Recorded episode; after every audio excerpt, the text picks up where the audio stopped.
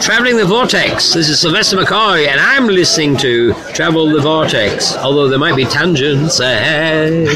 da da da da. Traveling the Vortex.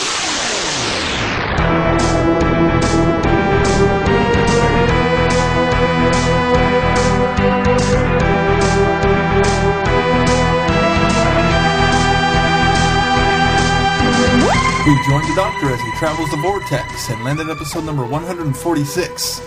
And if I were to catalog this open, I would file it under imagination, comma, lack of. I'm Keith. I'm Sean. I'm Glenn. How are you guys? Good. Doing good. It's a good week. It's a good It's a very week good week. to be a Who fan. Why is it a good week to be a Who fan? It's a good Glenn? week to be a Who fan.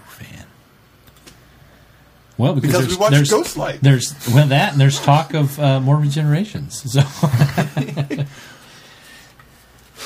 I don't know. There might have been a little bit of news out this week. Should we talk about the elephant in the room? We will. Uh, well, When we get to news. yeah, when we get news. What'd you guys do this week? What we did. I watched some new episodes of Doctor Who that I had never seen before.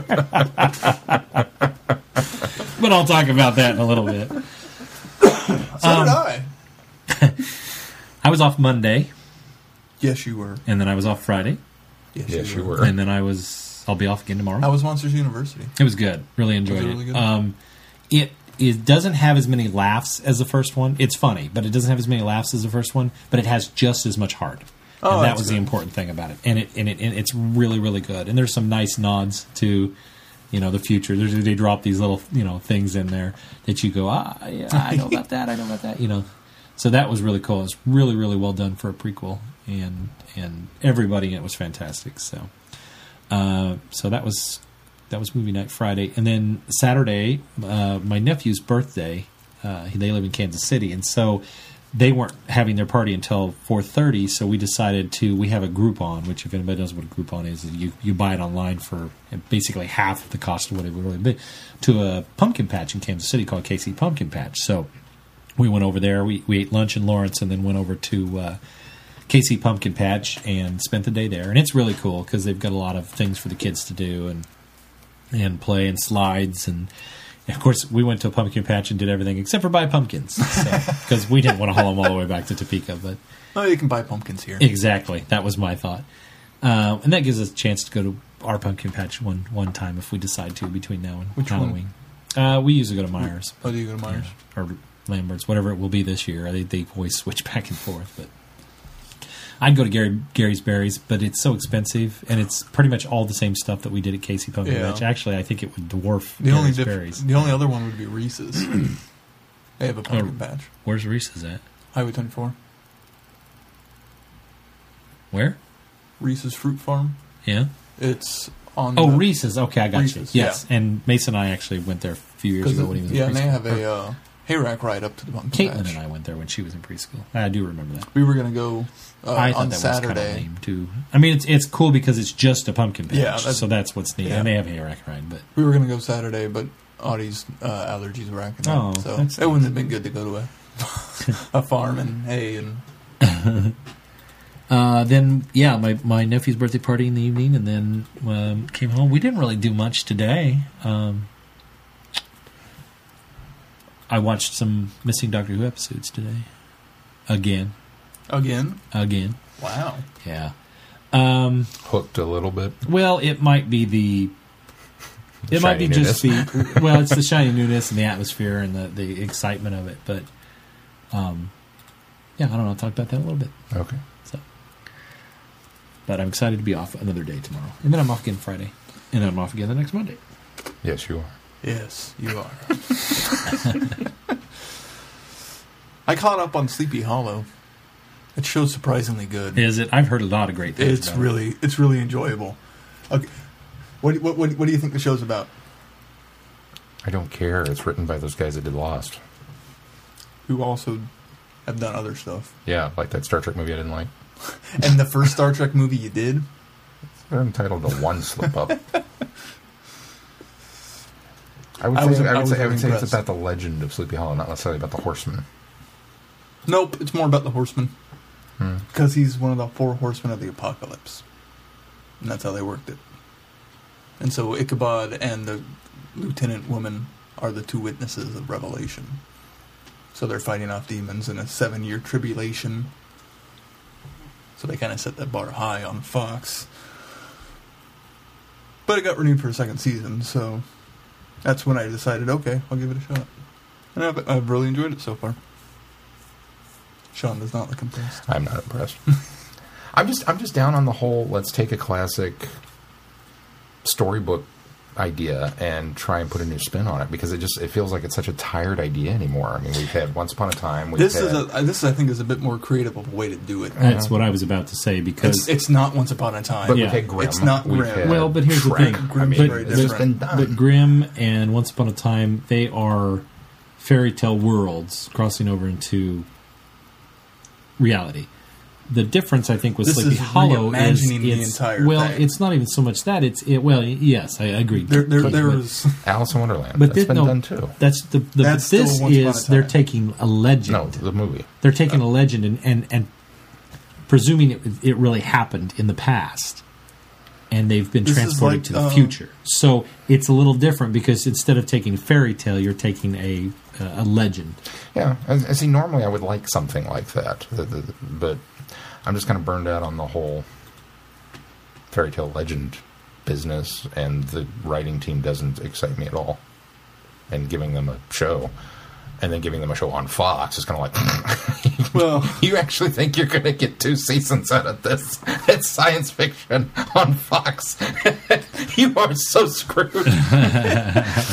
but to be you know, to be fair to Fox, they have a track record with them already because they work on Fringe together. Uh, on The Fringe which only lasted, lasted. five years. Oh, I thought it was four. Is it five? it was four or five. yeah, but here's the- longer than you'd it- it- expect it- Fringe to last Is on J.J. Abrams executive producing it? I believe so. Okay, that's why. Fox is going to throw money at Oh anything. no, here's the deal. JJ's not executive producing Sleepy Hollow. Okay. JJ's executive producing uh, Revolution, which Okay. should be canceled. Th- Well, they're going to throw money at anything J.J. Abrams is behind. Why?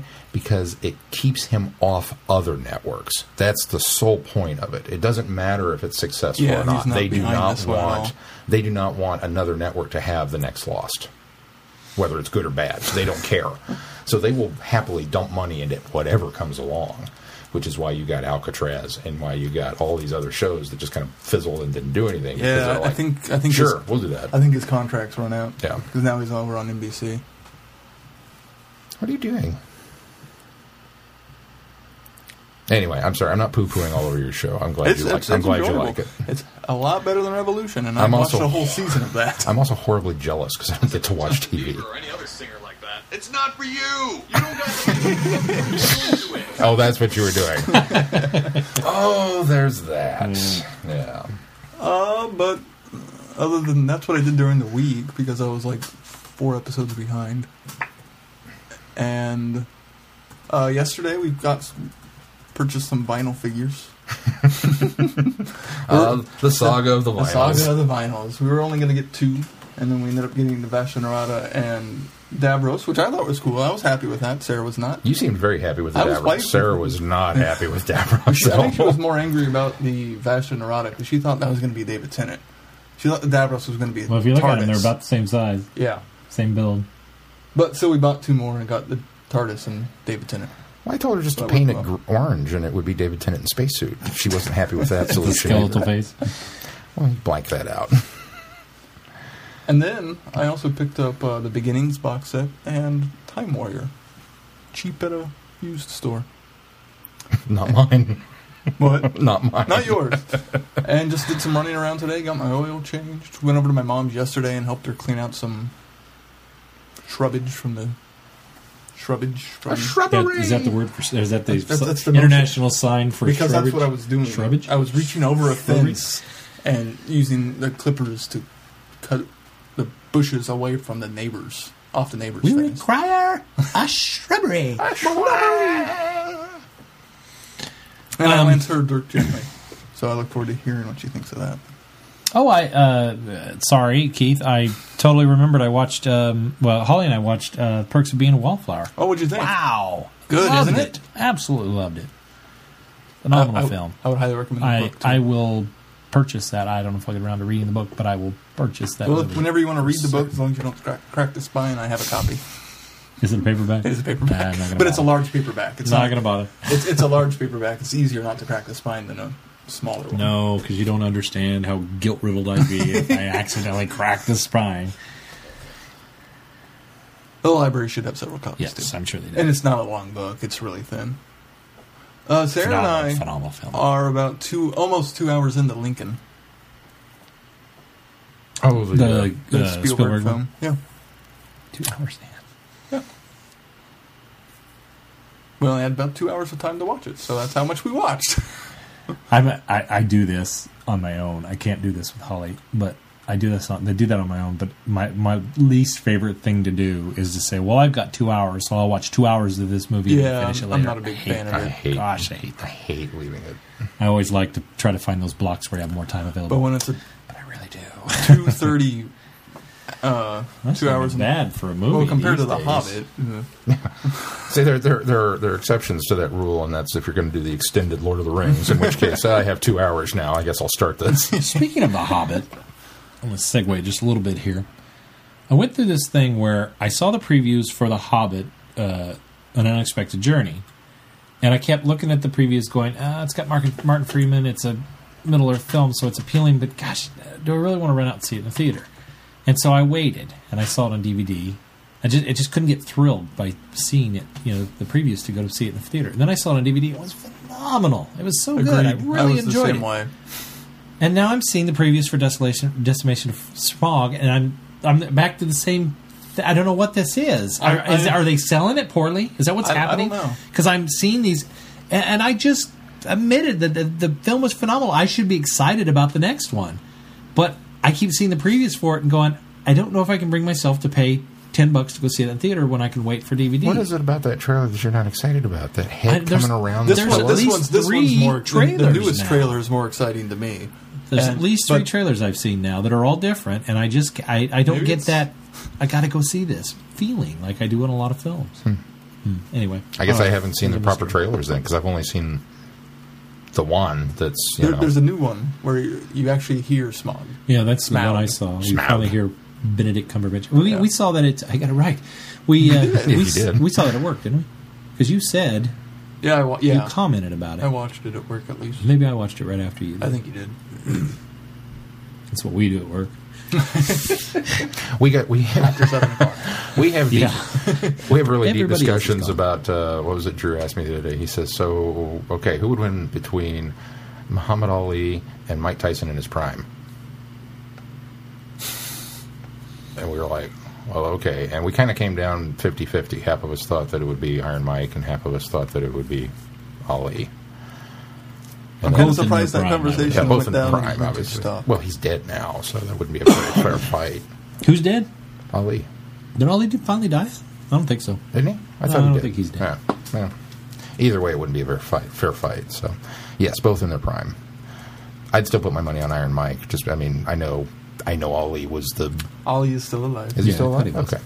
Um, I stand corrected. Not yet dead. I thought that would be huge. I mean, I, I would have thought I'd remembered that. That would have been huge news.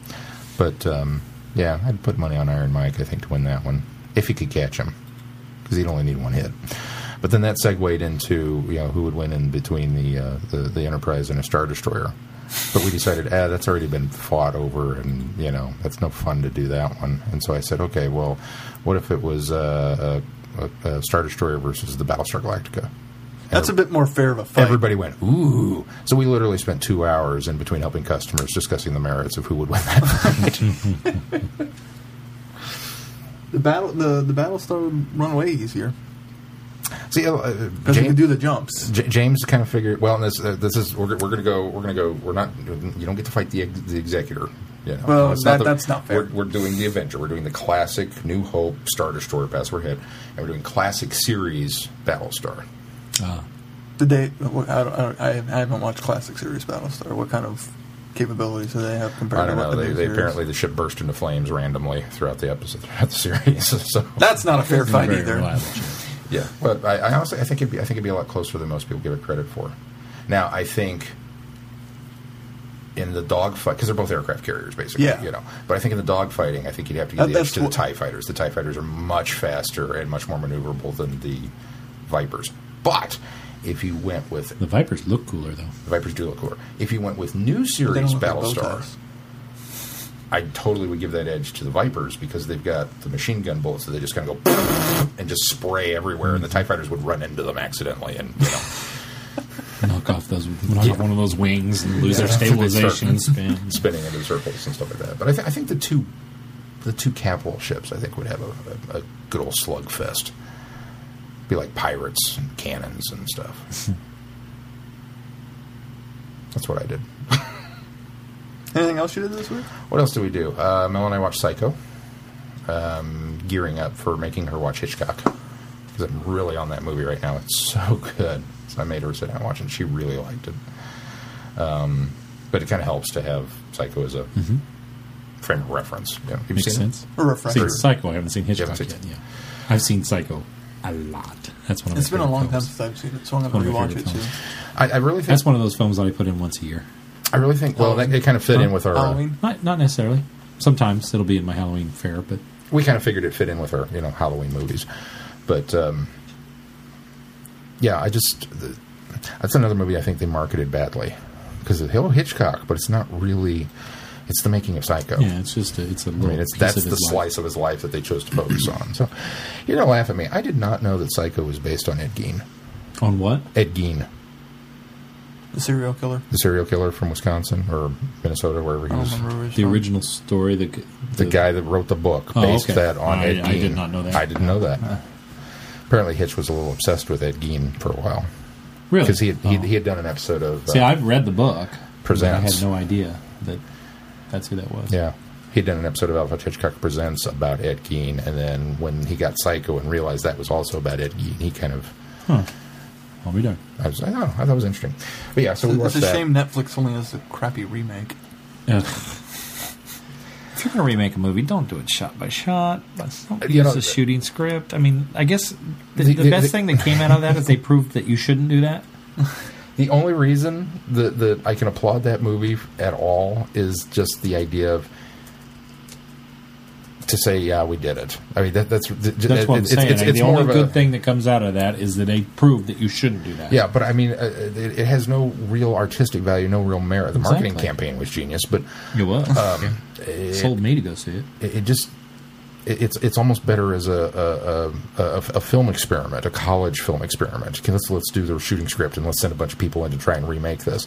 And it just I would have had more appreciation for it had that been what yeah, it was. but Yeah. just you know, instead it's Gus Van Sant, and I was trying to explain it to Mel that you know it was this, and you know Vince Vaughn. She goes, "Wait a minute, which one's Vince Vaughn?" yeah, the goofy guy that hangs out with Owen Wilson. Oh my God, It's- he's Norman. It's the most different I've ever seen Vince Vaughn in a role. Well, it's the first time he acts. I'll say that because I, I think everything else Vince Vaughn is he's he's, He's he's, Vince he's, Vaughn. Vince Vaughn. You know, he's just playing himself. But Speaking of Owen Wilson, did you guys see the video of Tom Hiddleston? Were we speaking of Owen Wilson? He said, I said he's the goofy he's- guy that hangs out with Owen Wilson. Oh, I didn't hear that. I was going, wow, that came out of left field.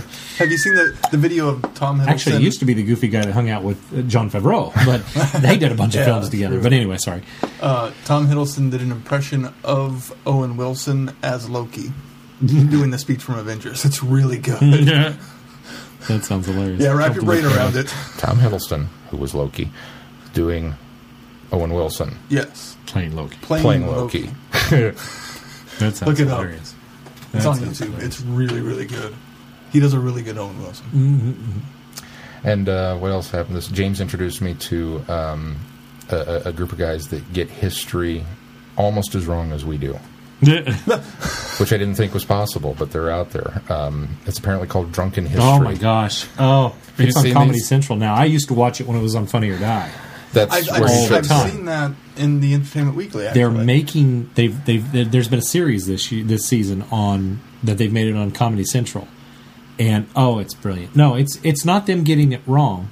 well, They're getting it right. They just it's the most paraphrasing of history you will ever hear in your life because they do it when they're drunk. They Yeah. they literally get the and I don't they don't really frame this in the Comedy Central series, but when I first started getting into it on A Funny or Die, These people are in, in the original ones were actual historians, so they know what they're talking about. Oh, really? And so they get the but they would historians get them drunk. drunk, and then they would tell the stories. Now on the on on the show, it seems like they go pick people that just are very familiar with the story on Comedy Central. But yeah, back in the day, at least the first several they did.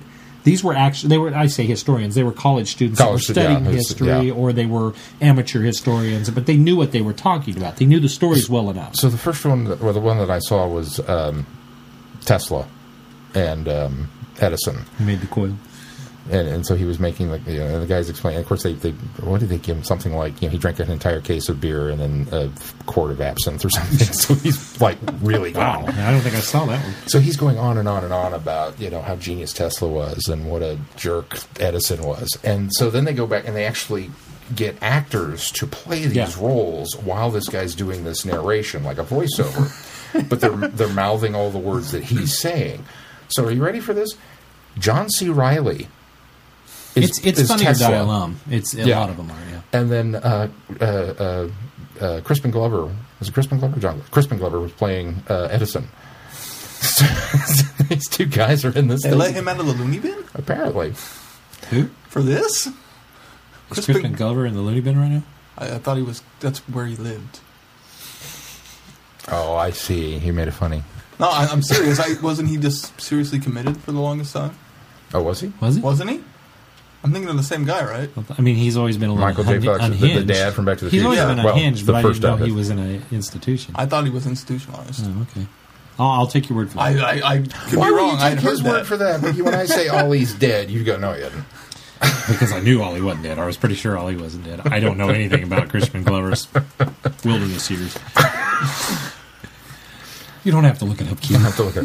But yeah, I don't think he's listening. So, So, these, these are the two guys that got to play these two guys, and so, you know, the, and the guy's telling the story about how, and so, you know, Edison was a jerk, and he went and did this, and then he started electrocuting animals, going, "This is what happens when you get alternating current," and he's got his, you know, things like this, and he's shaking. When John C. Reilly's going, "That's just not right," but it's the historian talking, and then they cut back to the historian who's like laying on the floor of the bathroom in a pool of his own vomit, and he's thrown up everywhere. It's beautiful because they'll do that. They'll intercut real dialogue, and then it'll be the, the guy, the actor saying it, and all of you've got to look, you've got to watch these. Keith, they're hilarious.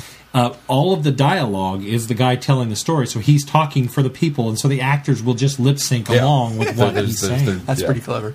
and it's it's really really well done. Oh my gosh, they're so good. So I was introduced to that this week. I want to say there was something else that I did that was fairly impressive, but I don't remember now what it was. Oh, Mel and I went and played disc golf on Saturday morning, and I shot really well at. Thanks for Crestview. Yeah, well, we decided just to have a date night. Ah. She she went out and played by herself Saturday morning. Saturday morning. Oh. A She date went out- morning. Hmm? A date morning. A date Morning, morning, yes. a date night instead of yeah. Um, she I went, wouldn't have been able to go. We left at like ten. She went out and played by herself at one point earlier this week and did really really well. And she kind of thought, well, maybe that's the secret is I just can't have other people around me when I go play. Because Aaron was supposed to go with her and he didn't wind up uh, didn't wind up showing. So she just played 15 holes on her own and scored phenomenally. She goes, I was getting threes and I was getting distance and I was doing this. So I went with her on Saturday morning and she Oh, didn't do as well again. But She said she and Patrick went, and she figured out that she was doing something weird with her pinky, and that's why she wasn't getting the distance. she apparently refrained it on on the other day that she went, and then Well, it's easy to slip back into Saturday. if you don't focus. Oh, on yeah. it. but- But we both scored in in the 60s. I scored a 64, and I think she was a 68 at Crestview, which that's now the best we've ever done. Although I'm continuing my uh, my part time job as being a tree pruner because I hit every single tree in that stupid park You usually do. again. And it's nothing wrong. Oh, there's nothing more frustrating than getting that gorgeous, beautiful drive and the vroom noise off the disc, and it's flying out there, and it disappears into the tree branches, and you hear, shh, and then it just drops. It just, Well, at least they just- dropped. Just, Yeah. drops. You've had some where we've been fishing out of the tree, Yeah, yeah. throwing sticks I up suppose at that's a it, and slightly other worse. discs at it. And That's a slightly worse feeling when it goes into the tree and stays. But uh, I, I always feel a slight bit of relief when I see it come down. me too. But you- Well, Oh, good. because mine always come down until that one when you and I went out to uh, uh, Shunga. But just when you when you know it's like that would have been like a five hundred foot. Oh Anything else? no, no, more school, more work. Well, let's Sold talk sold a lot of vinyl figs at work this week. I don't know what's up with that. because we're all addicted to them now. All right, We decided um, that we're good. You're done. She got the David Tennant. She's If, stopping us. if, if you guys get a duplicates Cyberman, I might trade the Vashta Nerada for the Cyberman. I'm surprised you're not trying for the cyber leader. Odds aren't good enough. We decided we're done. Translates. No, She said I'm not allowed to buy anymore. I was the one that was constantly saying no. And we spent too much on vinyl and on minifigs. I'm not gonna. Holly hasn't had any problem that. with me buying them. Of course, so far I've been buying them on my store credits. so- oh, you're.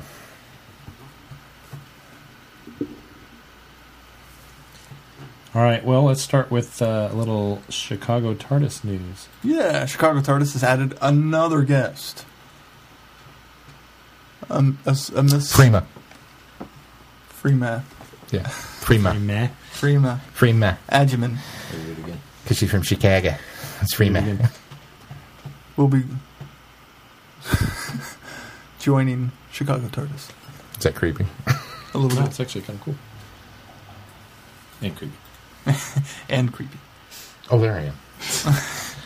Where's Sean? Where's Sean? so yeah, Freema's going to be in Chicago. It's going to be a huge con.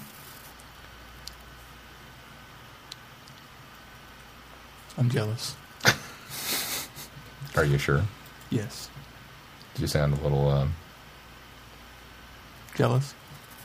sure. We'll go with that. Jealous and bummed that I most likely won't get to go. That likelihood is so slim. you can totally go. That's it for news. We're going. We are going? Did you win the lottery? Not yet. Have you played the lottery? I have. I bought my tickets. Okay. I haven't checked them yet. So you're going to have to play to win. How that usually works. I Yeah, guess. well, I, I'm not playing. Haven't won yet. I, Odd- you know, odds are in my favor. Freema doesn't. I mean, I'm excited that they got Freema. Freema's a good get. It's not one of those ones that I was oh darn because I got to go see Freema. I didn't actually go up and meet her because Sean had to get my autograph because I had to leave. But See, but you haven't got to meet her. well, but I mean, I got to, I, I sat there and listened to her, and saw her live, and I went through. I went by her table when she was in there one time before I got into a line, so I you know see her up close. But so I think I snapped a picture of her too. Um, so you're all creeper about it. it was all creeper about it. But so it's not one of those ones that, uh, that when they added it, I went, oh man, now that makes me want to go even more because I've seen her. But she's uh, she's a phenomenal lady and she's a great And on stage interview. So. What's, what's great is it might draw some attention for new fans. yeah, I would agree Because this is, agree. aside from Dan Starkey, one of the only other yeah. I'll bring him in new there. Who fans. That's that's terrific. I'm so glad that she's going to be there. All right, well, let's move on to, as Sean called it before, the elephant in the room that he kind of, I think he went out for a smoke, but now he's back. the rumors happen to be true. Called it. All 107 episodes of that. 106. 106. Called it. Nope, nope. Um, they found an extra one that we never knew about. What do you guys think? New episodes this week. They, of course, for anybody that's been living under a rock this le- week, they found. My God, if you're listening to this show and you're just now finding out that there were new episodes found, I feel sorry for you. They found in Nigeria two stories, uh, one complete and one nearly complete. And uh, I'm supposed to clarify, they didn't find them this week. No, no, I'm They sorry. They announced announced that they found them this week because that's right. They they've obviously had them for a while because they Cleaned they them up, cleaned them up, remastered them. prepared them, and- remastered them, and then they put them out on iTunes, which I think was genius. that was a really good move. genius. And I'll talk. I'll talk about that in a little bit. Um, but uh, they're they're really. Here's the funny thing, and I, I, Chrissy, I'm I'm sorry if I'm going to steal your thunder a little bit here, but um, this is the nice thing is I think the Web of Fear is probably the one that everybody's considering one of the holy grails as far as finds because it, it has the wet the Yeti.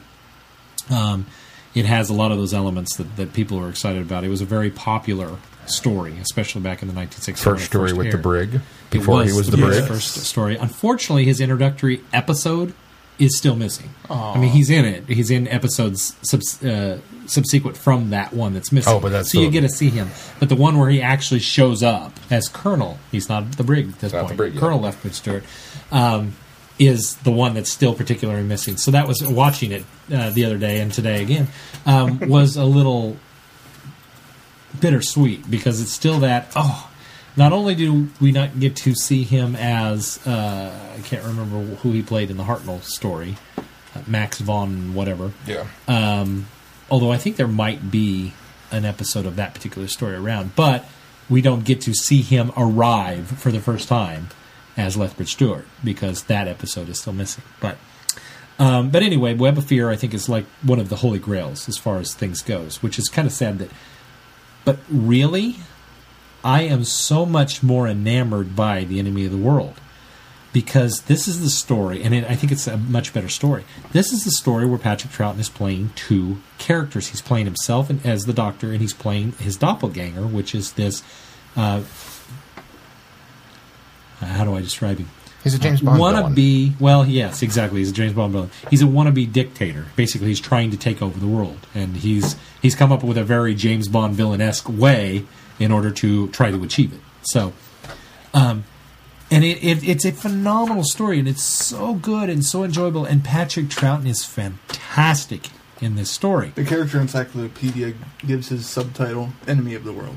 Enemy of the world. Yeah. Well, there you go. Salamander, I think was the name That's we were his going name, for. Salamander. Yeah.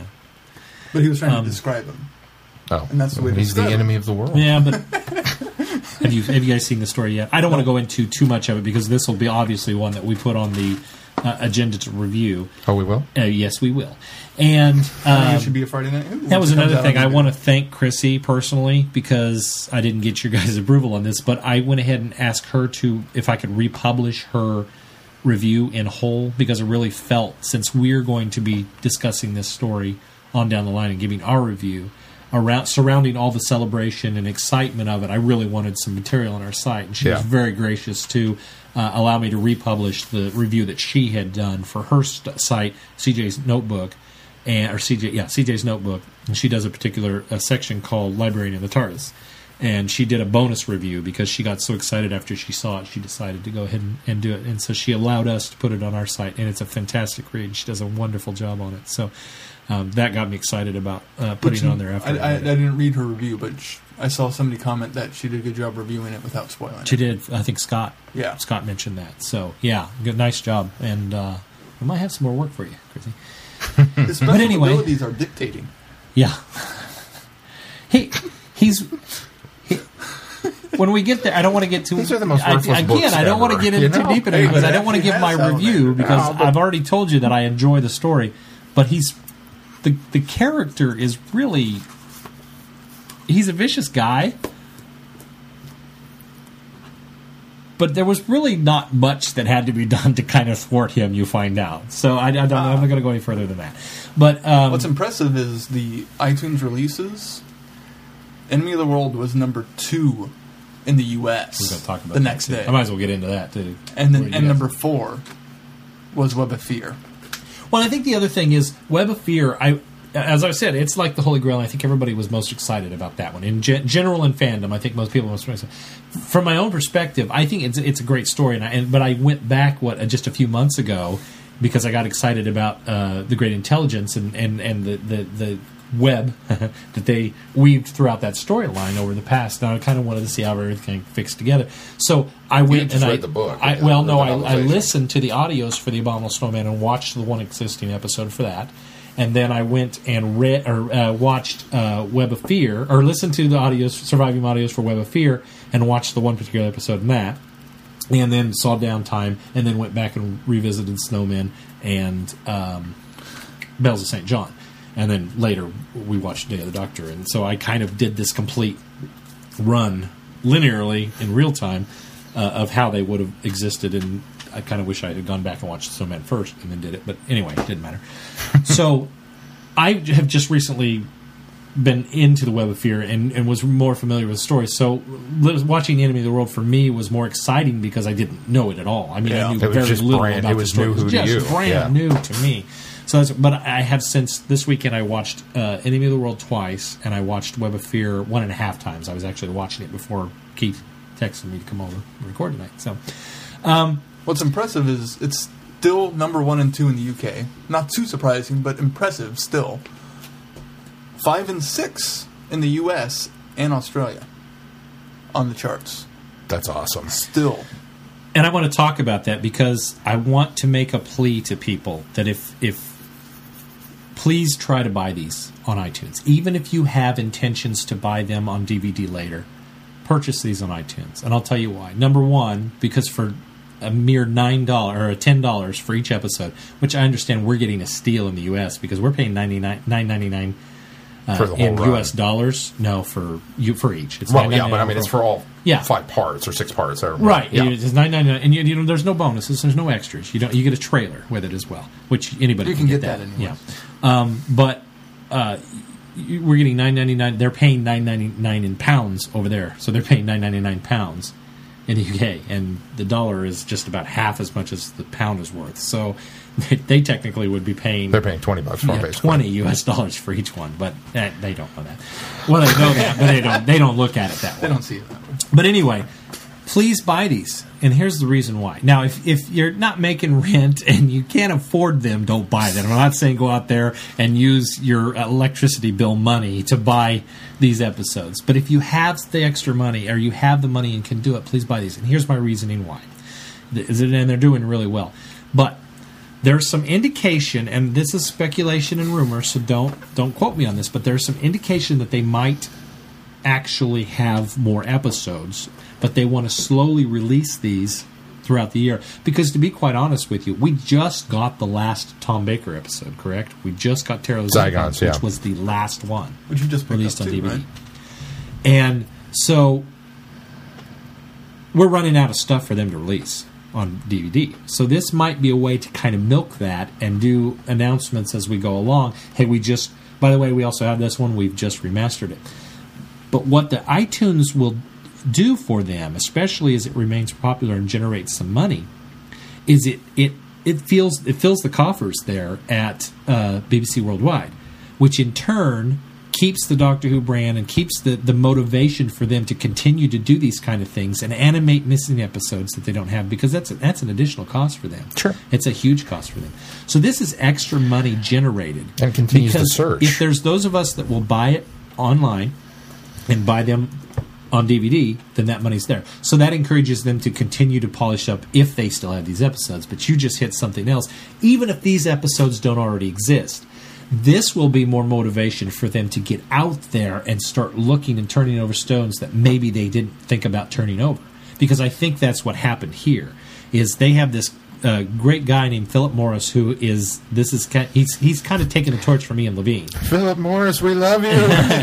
and and he's he's he's taking this on and he's doing this. And if this gets him some funding to continue to go out there and turn more stones over to find some episodes because we we really have given up because the last one we found was one single episode out of a story for Galaxy 4 and there was like this dry spell for like 10 years where they weren't finding anything. I think they found tomb of the cybermen in hong kong is In that the one? 92, yeah. and then they found and then Galaxy 4. Galaxy and, 4 uh, in 2007 i think it was or 8 No, no, Galaxy 4 was just last year. They had two no, of they, them. they didn't find it last year. Oh no, I'm sorry, it was. It was 2011. It wasn't two- last yeah, year. 20 they released it last year. Yeah, because it was um, Galaxy Four and what was the other one? It was an uh, uh, underwater. Underwater Menace. Underwater yes, Menace. they found those, and cleaned Yeah. those up. Just the two individual episodes from each one of those. But it, they're obviously becoming very hard to find because we've had these huge gaps in, in, in finding these episodes. So. I think actually Tomb was found in like 2006 or seven, No, and then there was- something was that was in 92. there was something that was in 92, and uh, Tomb was more recent. Nope. Tomb was definitely more recent. I just looked it up. and then um, See, he doesn't believe me. so the Prove him wrong, Keith. But this will fill the coffers. So if you have the money, buy them. Now, I purchased them because I got wrapped up in the excitement of all this, and I thought, you know, I want to see these now. These, and if you're going to make them available, that's the other thing is we find episodes and then we say, okay, and then in three months, four months, five months down the road, we'll clean, have them cleaned up for you, and we'll we'll release them on DVD. It is a really and then you have that anticipation Yeah. of have, like look at Tenth Planet. I mean, we we've got we're animating Tenth Planet. We've never gotten Tenth Planet released on any format. I might have been on VHS with a missing episode, but we've never gotten that. So how how have we been pining for getting that? That's finally going to release, I think, next month. Yeah. and we've been hoping to win, but this was beautiful because they really calculated. I mean, even though some of this slipped out, and it wasn't the you know the huge find that everybody kind of hoped for, the 106 missing episodes, but it, it, it leaked throughout the week, and, and we got. But when it finally came to fruition, and they were on iTunes, they just kind of washed over me that yes, here we are, and I have them available to me right now. So Yeah. that that's the wonderfulness of it, and I had Well, the extra instant twenty gratification. bucks. Exactly, That's- It's- that's the and I paid twenty dollars that I could have gone to a film, a movie, and spent nearly that for one showing of a movie, and I own two Doctor Who stories that have been missing that I haven't ever got to see. So that w- that's what's fantastic. So I, I plead with everybody: if you can afford it, buy these on digital, and then you'll get to, to buy them again on DVD and get all of those wonderful extras that are going to be included. Um, everything's plus. And Keith and I kind of talked about this a little bit before. I wonder if they have pushed off Web of Fear to January. I've, I've seen both January and February. I'm not sure what the exact drop date is. Which we still haven't gotten drop dates for U.S. anyways. Right, but but I wa- I'm wondering if they want to try to animate that one missing episode before they put it out on DVD. Um, I I so. At the very least, I hope they don't do what they've done on iTunes. Now, I'm glad they did it this way for the iTunes release. The third story, the third episode of Web of Fear, is uh, telesnaps and the uh, surviving audio track. Now that's great for what we got instant gratification for because they, they do kind of some of the some of the Ken Burns moves, you know, where they push into characters, which is the the recon the uh, amateur re- I don't want to say amateur the um, The recon private team. the private Yeah. recon teams. I'm not talking about the the ones that actually do stuff. Some of them have done stuff for um, fan recons. BBC. But yeah, the, the fan recons, some of them have done this, but they've done a nice job of really moving the story and telling the story along. But what I would like them to do is, I, I really had hoped for if we were going to do something like this, I would rather have the 15 minute abbreviated version like they did with uh, the, the video with Ice Warriors. Yeah. I thought that was fantastically done, and it was done in such a way that they kind of encapsulated it in the the little you know telescreen, and the, we kind of were getting pieces of the story that were uh, later unearthed and found, you know, and, but it was still within the context of the story that was being told there. And I had kind of hoped they would do something similar to that because the audios are, are fantastic, and it's the best way to, to in your mind's eye, see the uh, the story, but it would have been nice to have just a little bit of a variety there because the telesnaps get really old to look at, and they've got they've had. I was surprised with the number of telesnaps that exist, but you're still seeing a lot of them over and over again, and it's only for 24 minutes, so it's not bad. And I, again, I, I shouldn't complain Well, it's much just because I like from, from, from a narrative. I mean, I, I agree. It's it's the best way to do it because it's what we've got. But at the same time, narratively, it takes you out of the story because now all of a sudden you're stuck with this. Oh, well, I'm used to watching moving pictures, and now they're not. Yeah, Yeah. yeah, and and so, and so it kind of throws you off of that, which is why animation. I still Is say the is next best the next thing, best because- way of doing it. To yes. not to not having that episode, let's animate it.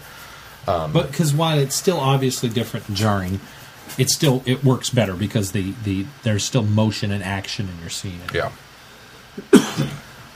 um, the cool thing about Web of Fear is I pictured the things in my mind's eye as I listened to the audio stories of it as they narrate it. And the really thing the thing that kind of set me back was the fact that or, or, or surprised me, pleasantly surprised me, was the fact that it was it was what I imagined in my head, and I was very surprised by that. and I don't know if that's credit to the the narrator that is in between the narrations that are, are, are written between. Because when you listen to these BBC uh, audio releases as they are, they they'll have somebody a narrator that is explaining the things that are going on that you don't hear, that you don't see, that you can't see, and so and they do a nice job of that of, of painting that picture. And I think that that might be why, in my mind's eye, I saw a lot of this the way it was. And part of it helps because I did go back. I would stop in the audio adventure and not listen to the missing ep- the episode that did exist. So I think it was the first episode of Web of Fear. I watched it, so I had an idea of the setting, the location, what everybody looked like, how everybody was dressed. So then, as I proceeded on, it made it easier to imagine what was happening and what I was seeing. I'm really looking forward to watching. I haven't watched either one of them yet. I've watched the trailers, but not the actual episodes, and I'm looking really forward to getting into those because I remember reading Web of Fear because I had the novelization, the Target novelization, and for whatever reason, I, it was one that I read two, three, four times. I don't know why. It just did It's a good story. kid. It's a good story. And uh, you know, even though I don't know the ridiculousness of Yeti and the subway. I didn't. I didn't care. Was just, you know, Yeti and spider webs. Okay, cool. Yeah, I, don't- I don't. It just you know, I'm ready for this episode, and it didn't really hit me as a kid that you would never see this. You know, it was it was just a Doctor Who book, and it was this great adventure, and I enjoyed it. And some it, it just kind of existed outside of that idea of you'll never actually see this episode. but I couldn't wait to watch it. But it never really entered into my head that that was that was the case with that one. So I'm really looking forward to Web of Fear because it's one that I'm familiar with. But I kind of had the same reaction with you when I was talking to Mel about him. It was just the idea that this is going to get, you know, I want to see Patrick Troughton's acting chops Yeah. playing both the hero and the villain and, and all that kind of stuff, even though, yeah, it's kind of a James Bond story, but I don't care. I'm, you know, bring it on. I'm ready. And f- at least for me, up until this point, I never heard of this story. I wasn't even aware of it because I just kind of okay, missing, missing, missing, just not really paid It's easy to glaze atten- over 'em. to glaze over the what's Yeah. missing.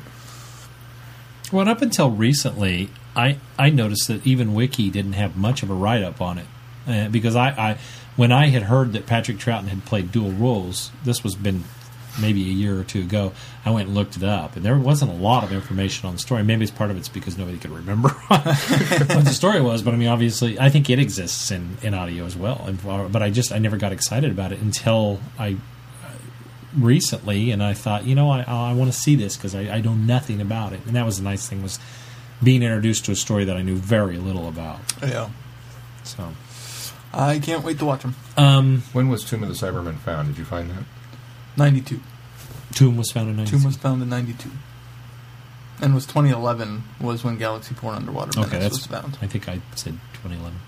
So I had one right. Uh, the you had first other right. episode of the Crusade was returned in '99. Wasn't there one in like 2000? Oh, maybe that's the one you were thinking of then. Maybe I was, but I, I, forget I. I haven't found I haven't seen any that between 92 there was 92 99 and um, 2012 or 2011.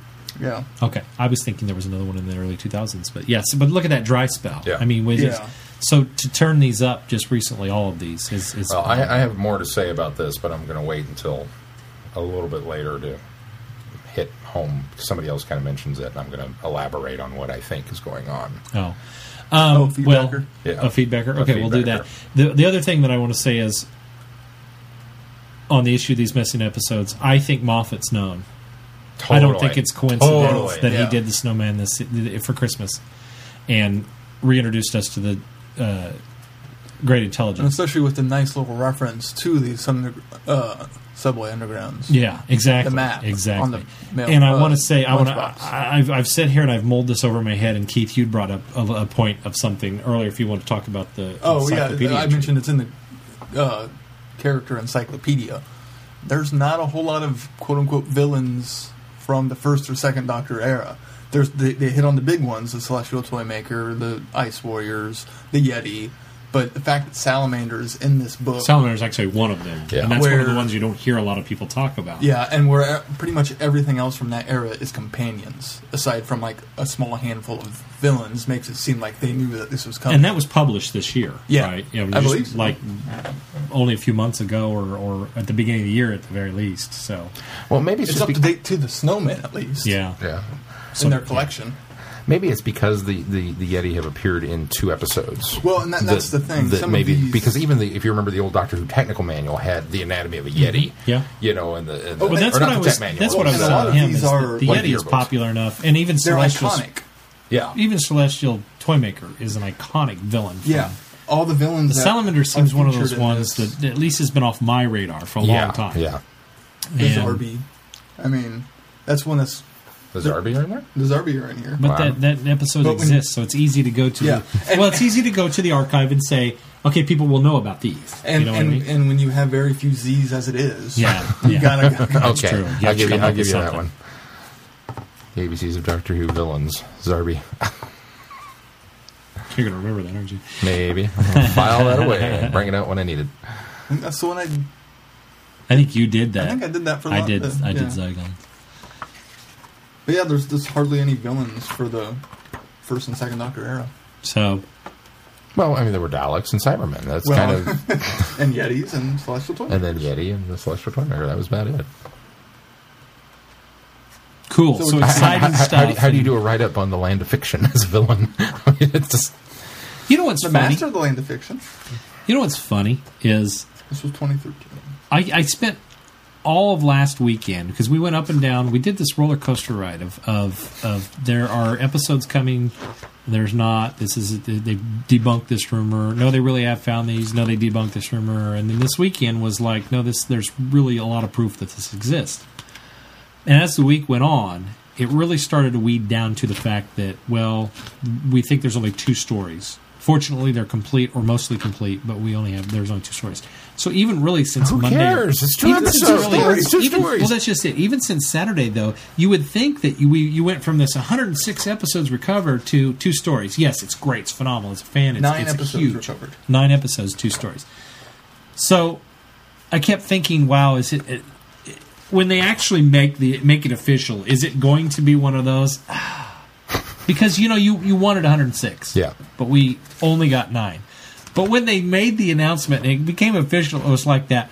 Wow, we got nine missing stories, Nine more whole missing episodes. episodes, two whole stories, nearly whole.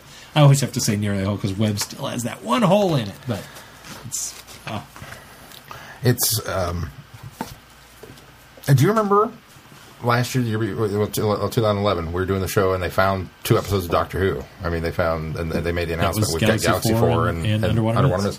Do you remember how?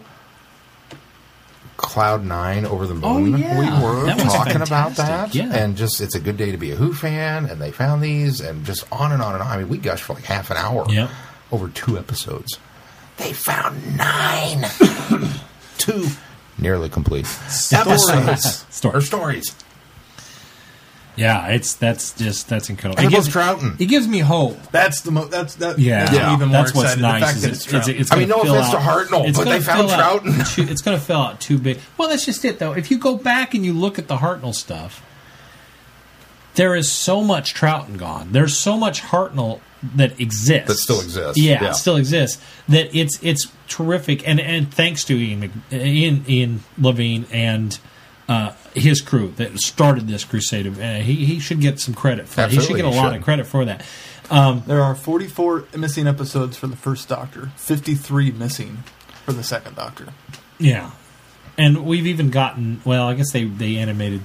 They've already animated some of the uh, Troughton stories, but uh, Yeah. they affect. I think that was the first one. Yeah, the Invasion first the one was the first Invasion. They did those animated. two. and then And they then Which they did ran it, it Terror. it down. still lists those as missing. Because Sure, they're still, and they still are They're missing. still missing. But the nice thing is, we now can have them sitting on our shelves, and we know those stories because we can see what as as close to what it probably was. Well, and here's something I pointed out to Mel. It's, uh, in my mind, is kind of interesting. Is by by the time this run is done, with the fact that we're getting Enemy of the World, well, the UK is getting Enemy of the World on the anniversary. I don't know if we are or not. Um, and then I think I read we still get day after. we're getting Ice Warriors is still slated for this year, right? Didn't I believe somebody so. say that fell off of the list no, for now? the moon base fell off. The moon Moonbase base fell off. Yeah, I get those two. But so confused. so, so we're, we're, we're for sure getting Ice Warriors, I think. Likely getting Enemy of the World, and then next year we'll get Moonbase and They, they've uh, even dropped Web the of Fear. dates off of Enemy of the World for the DVD. yeah, that's what it was. That's what I'm thinking of. You're right. Okay, so when these come out, we'll have four new Troughton stories on DVD. You realize your DVD collection for Troughton, if you bought all of them, you now have the same number of Troughton episodes as you could potentially have of Sylvester McCoy episodes. Hmm. Stories or Stories, episodes? Okay, not yes. episodes. I got to keep it DVDs. DVDs, complete, nearly. it's too much terminology. You have you have the same number of DVDs for Troughton as you do for McCoy. That's if you're if you're completist. That's terrific. and that's just I, that again that's something i never thought we'd actually get to that moment even though the, the fanboy in me the rose colored glasses sean that you all know and love has always maintained they'll find them I, I, I believe that the core might be even if it does mean that we're going to have to find a way to pull back those right, those television beams from space and figure out a way to do it. Well, I believe that would be how it. they'd have to do it. For there's a. I wish I. I, I let me see if I can find There's that this. IO9 article Yeah, that there's was- The- The- IO9. the- Did yeah, you read yeah. that? I'm the one that posted it. Oh, you did. Yeah. Okay, that is a fantastic article. Yeah. and it's it's it's intriguing to me that there's the one story that we will never see because it wasn't even recorded, Yeah, and that just blows my mind. And it's the Feast of Feast Steven, of Steven. which was a uh, Dalek Master Plan insert. Uh, for Christmas. It would be technically the first Christmas special, um, and it, that's that's just it blows my mind that that yeah, I, I'm like you. I'm like eventually someday maybe they will find all of them, but then you, it's so disheartening to read that that's one that you will never ever get because it just was there's it doesn't exist. The only way you can do it is pull back the transmissions that have been beamed into space. Like I said, I, I, I- I firmly believe that someday, somehow, they will find a way to do it. That they'll recover these. But at the same time, I'm such a realist that it was like, you, you, this is it. You know? I, honestly, that's why I hadn't bought the Crotons yet. I still don't own the Crotons because there's a part of me that's like, but then I'll have them all. But now you won't. I, I won't be able to go and say there's still trout out there that I haven't bought yet because I'd have them all. And so it, it, I don't know. It's just this weird little block that I can't buy that last one because I don't. I don't want it to be done. Well, I don't. buy it. But now I can because there there are that many. He'll still wait. Because Well, he wants these two instead. He wants these I two want these two instead, instead. yeah. But I don't um, want something that's been sitting around for years. I want something that was just found. and one that we weren't that impressed with, if I remember correctly. Yeah, No, we- we, we, we- liked the Crotons. It was the Dominators. Oh, we it was didn't. Dominators. Well, Croutons was kind of okay. Croutons. Yeah. Croutons. I think we gave it a fairly favorable review, but we weren't. we liked the ideas it. in it, but it wasn't. Yeah. We weren't enamored by it. How was the We uh, liked restoration Zoe's of the new stories? Sorry. How, how was the restoration? Did it No, they look good? terrific. Did They it? look terrific. Yeah, they really do. I mean, I, they they're, they're using the same technique that they have used on everything, that everything, as they ever. yeah. Well, I like that one trailer that shows the split screen it vid- between the before and after. Yeah. That I think shows they call it they cleaned Vidfire, but I the, I think the the benefit that they had from this one was these were stories that they didn't have. You know, somebody had recorded off of television, and they had. These were ones that were actually transferred Actual to film. film, yeah. And so they were sitting, and they had the actual 60 millimeter film canisters. And I love that interview with Philip Morris where he talks about he saw the duct tape on one of them, and it had Doctor Who written on it. And he wiped the dust away, and he saw the Doctor Who, and he says heart skipped a beat because he knew what he had. Just, just as an FYI, for those of you that have saw the picture, I think it was again on IO9 that they, they showed a picture of the film canister. Mm-hmm. I want that picture in every post office. I want it on milk cartons. I want it missing. if found, please call. Around the world, go. Interpol. Get some guys on this.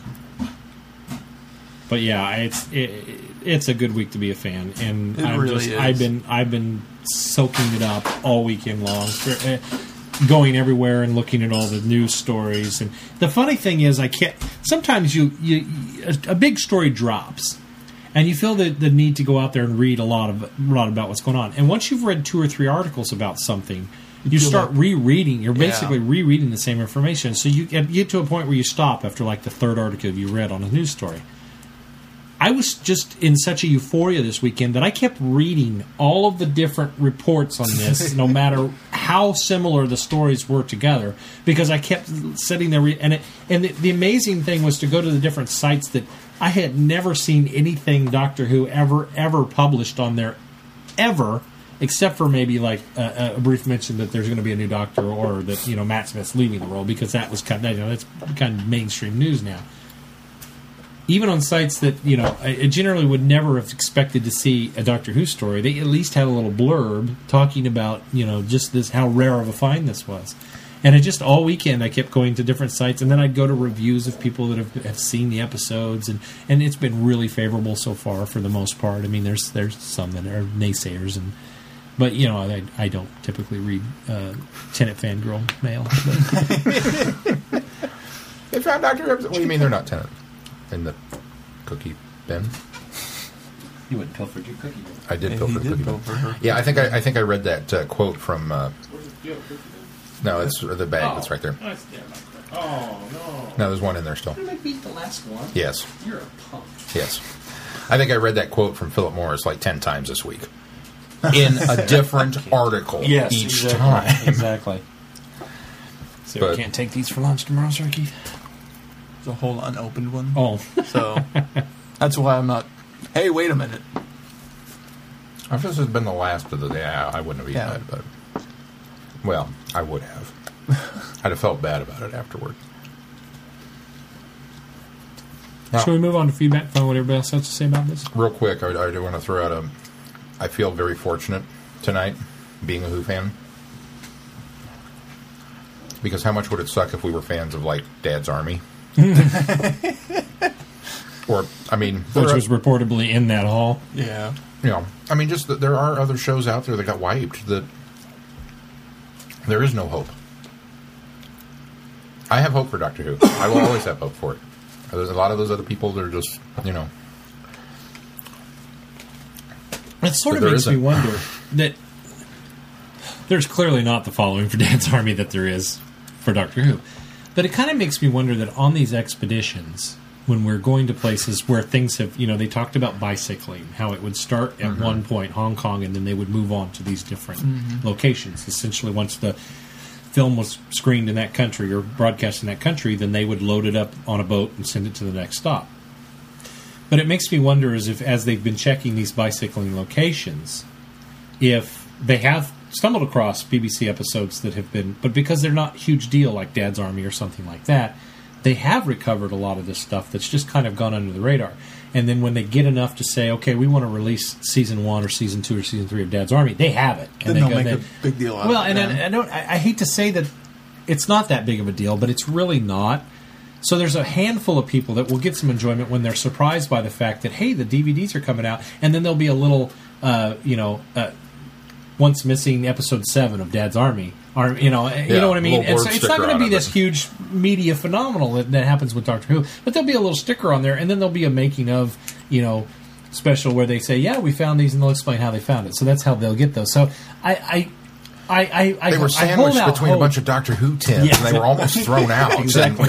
I hold out hope that They those said, that those- Dad's that- Army?" that the BBC has been recovering some of the other things that have been missing as well. They just aren't front page news. So I, I, I think that, and the best example of that, or the best evidence to that, is the fact that when this story broke originally, like in June when this started really taking off, um, somebody used the evidence of the fact that there's a Dad's Army DVD box set coming out, and it lists everything with some things missing. But I think they alluded to the fact that there were some that were thought once missing that have shown that they that they're, That they're showing up on this appeared, list. yeah.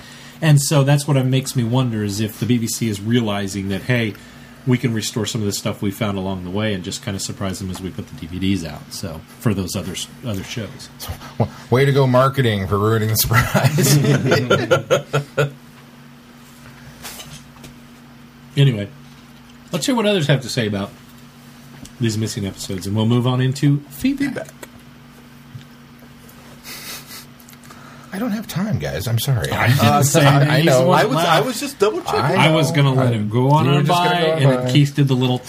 Yeah, I know he snickers because he, he's still reigning champ of the feedback song, and it's just like I, I just, I just, I wish, you know, I don't like disappointing people. I just don't have time to do it right now. I'm sorry. Who's first? First up is Mark. Mark writes, Gents, well developed to the 50th, but it's happening. There is so much going on that it's impossible to keep track of it all. Next year will be a bit dull in comparison. It's not every year as a Whovian you get to see a new companion, a new doctor, a 3D special, long last episodes released, and a journey into the TARDIS. The list goes on and on. The lack of focus on the 50th anniversary show is, itself is refreshing. It's almost being a child again. We never had a tra- we never had trailer after trailer, announcement after announcement. It was exciting enough that Doctor Who was on. Very rarely was there was there disappointment when watching the show because there wasn't the hype around to build up the expectation and false hope. Now I'm sounding like my dad banging on about the good old days. My kids tell me I dance like him too. There was a point to this comment, but I forgot what it was somewhere in the first sentence. Thanks for your time, Mark. Okay, Mark. Mark, first time writer. I don't think Mark's written into us. Have we not gotten I one Mark's from Mark? I think this is a different Mark. No. Is Well, this is definitely not Mark McMurray. Yeah. No, it's not Mark Mark McMurray McMurray. doesn't have kids. No. That's why I said this is a different Mark. Um, here's one thing that I, I want to throw out here as well because he he brings this up that there's so much going on. I hope that all of those people that were bagging on Moffat because he said at the end of last year that there's going be to be a year. lot. That it's the biggest year for Doctor Who. I hope they're all really eating crow right now because they they bagged on him and bagged on him for all that little dry period we had at the first of Do you think year. he knew then? I'm sure he knew then. If he knew uh, If- early enough to write the Snowman. Well, I suppose If we that's true. that aired in December Yeah. of last year. I uh, remember they him talking in in. I remember year. him talking in fall of last year about how the 50th anniversary was going to be. There would be more Doctor Who than ever, and that you know there was a lot coming, and they had a lot planned. And then it, we had this dry spell of nothing happening and no announcements and nothing. We had this little blurb at a Comic Con somewhere or a toy fair or something with the few, and people were trying to grasping at straws and nuggets. And I even said, "Yeah, that's probably all we're going to get." But I was trying not to build up my expectations either. I was thinking, to me, that was enough. But every, but everybody was hanging on Moffat's, you know, breath with that announcement. There was going to be huge, and there would be all this stuff. And then And there as as nothing. it happened and kept going, and people were like dogging on him, and I just hope he has the biggest grin on his face today. I hope he does. I think he does. Unfortunately, those same people are probably just com- still complaining that there's no 50 Yeah, trailer. those people would have complained if they were. Yeah. So Mark brought. I, I read Mark's um, reply earlier um, this week when it came in, and it really got me to thinking. And here, here's here's my official stance on this. There is more. I guarantee. I'm I'm I'm going to say this right now. You can believe me or don't. I guarantee this is the tip of the iceberg. I think they've got more episodes. I think the classic doctors are in the 50th anniversary. I think all those things, all those wild, improbable, Would you secretary this and write this? Down? write this down. I think all those wild, improbable things that you think there's absolutely no way on earth that could happen, I think they're all happening. And I think the genius of Moffat and the BBC and Seriously, what, would you write I'm, this I'm trying to pull up what they've been up to, you can go, you're, you're archiving it. It's on, on audio. You'll be able to record this. Yeah, but that Yeah, but we're I not gonna remember. listen to it. I think the genius of it is all the balls in the air. I think he's got the fans distracted. I think he's pulling a three ring circus and a razzle dazzle on us. I think he's look over here at this, look over here at this. Hey, new doctor. Hey, Google TARDIS view. Hey, this. Hey, this. New episodes, and I think everybody's just bamboozled, and we've forgotten about the fiftieth. Okay, so We've got so much other stuff going on. So what are you Nobody's proclaiming here? I'm proclaiming that there will be classic doctors in the 50th anniversary special. One or more, probably more. I think it's going to happen, and I think all of this, even even Sound like he was about to backpedal. No. One or more. I, I think all of this, even new episodes of Troughton's era, I think it's Dog and Pony Show. I think all of that is designed to keep us off balance is that the and only thing he's claiming? not looking I at thought he that. was claiming more than just. I think there's. I think there's more. I think they have No, maybe he not. there's more episodes. I think there's more thinks episodes. I don't. Maybe episodes. maybe not 106. Which I, I'm I'm I'm. Are, are you, are you I'm not gonna proclaiming dispute that, 'cause more I- I- episodes will be announced before the 50th or in this year. maybe I don't know. I think they've got them. I guarantee. Spread it you- down. I guarantee you they've got. I'll 'em. give him a full year on that one. I guarantee you they've got them. And maybe you know they're going to let this die down. Maybe not. I don't know. But the, the the whole thing, I really honestly believe, is to just that they've got so much going on right now that it's designed to distract us and keep us in this state of euphoria up until the 50th anniversary airs. so you really only said two things: more lost Yeah. episodes and and I can remember that. You can remember that. And the classic. The I, classic. I, I, Classic firmly, I, I honestly believe that. I think that's the, the that's the plan. And I mean, think about this for just a minute. We've had these two episodes of, of, of Troughton's era, and we've remastered them and kept it quiet. Now, aside from the little rumor mill that started churning in June when the whole thing really got the ball rolling, and that was some really. Di- I, I can see the looks on the guys' faces at the BBC when they went, "Oh crap! Who leaked this?" And then they went and looked at the improbable trail that the fans had gotten to to get to that point, and it was like, "Are you kidding me?" they put two and two together and came up with chair, and they knew that we had this. Man, they have done a masterful job of keeping this silent because it's not just the fact that they had the episodes; they had time to remaster them and clean them up and get.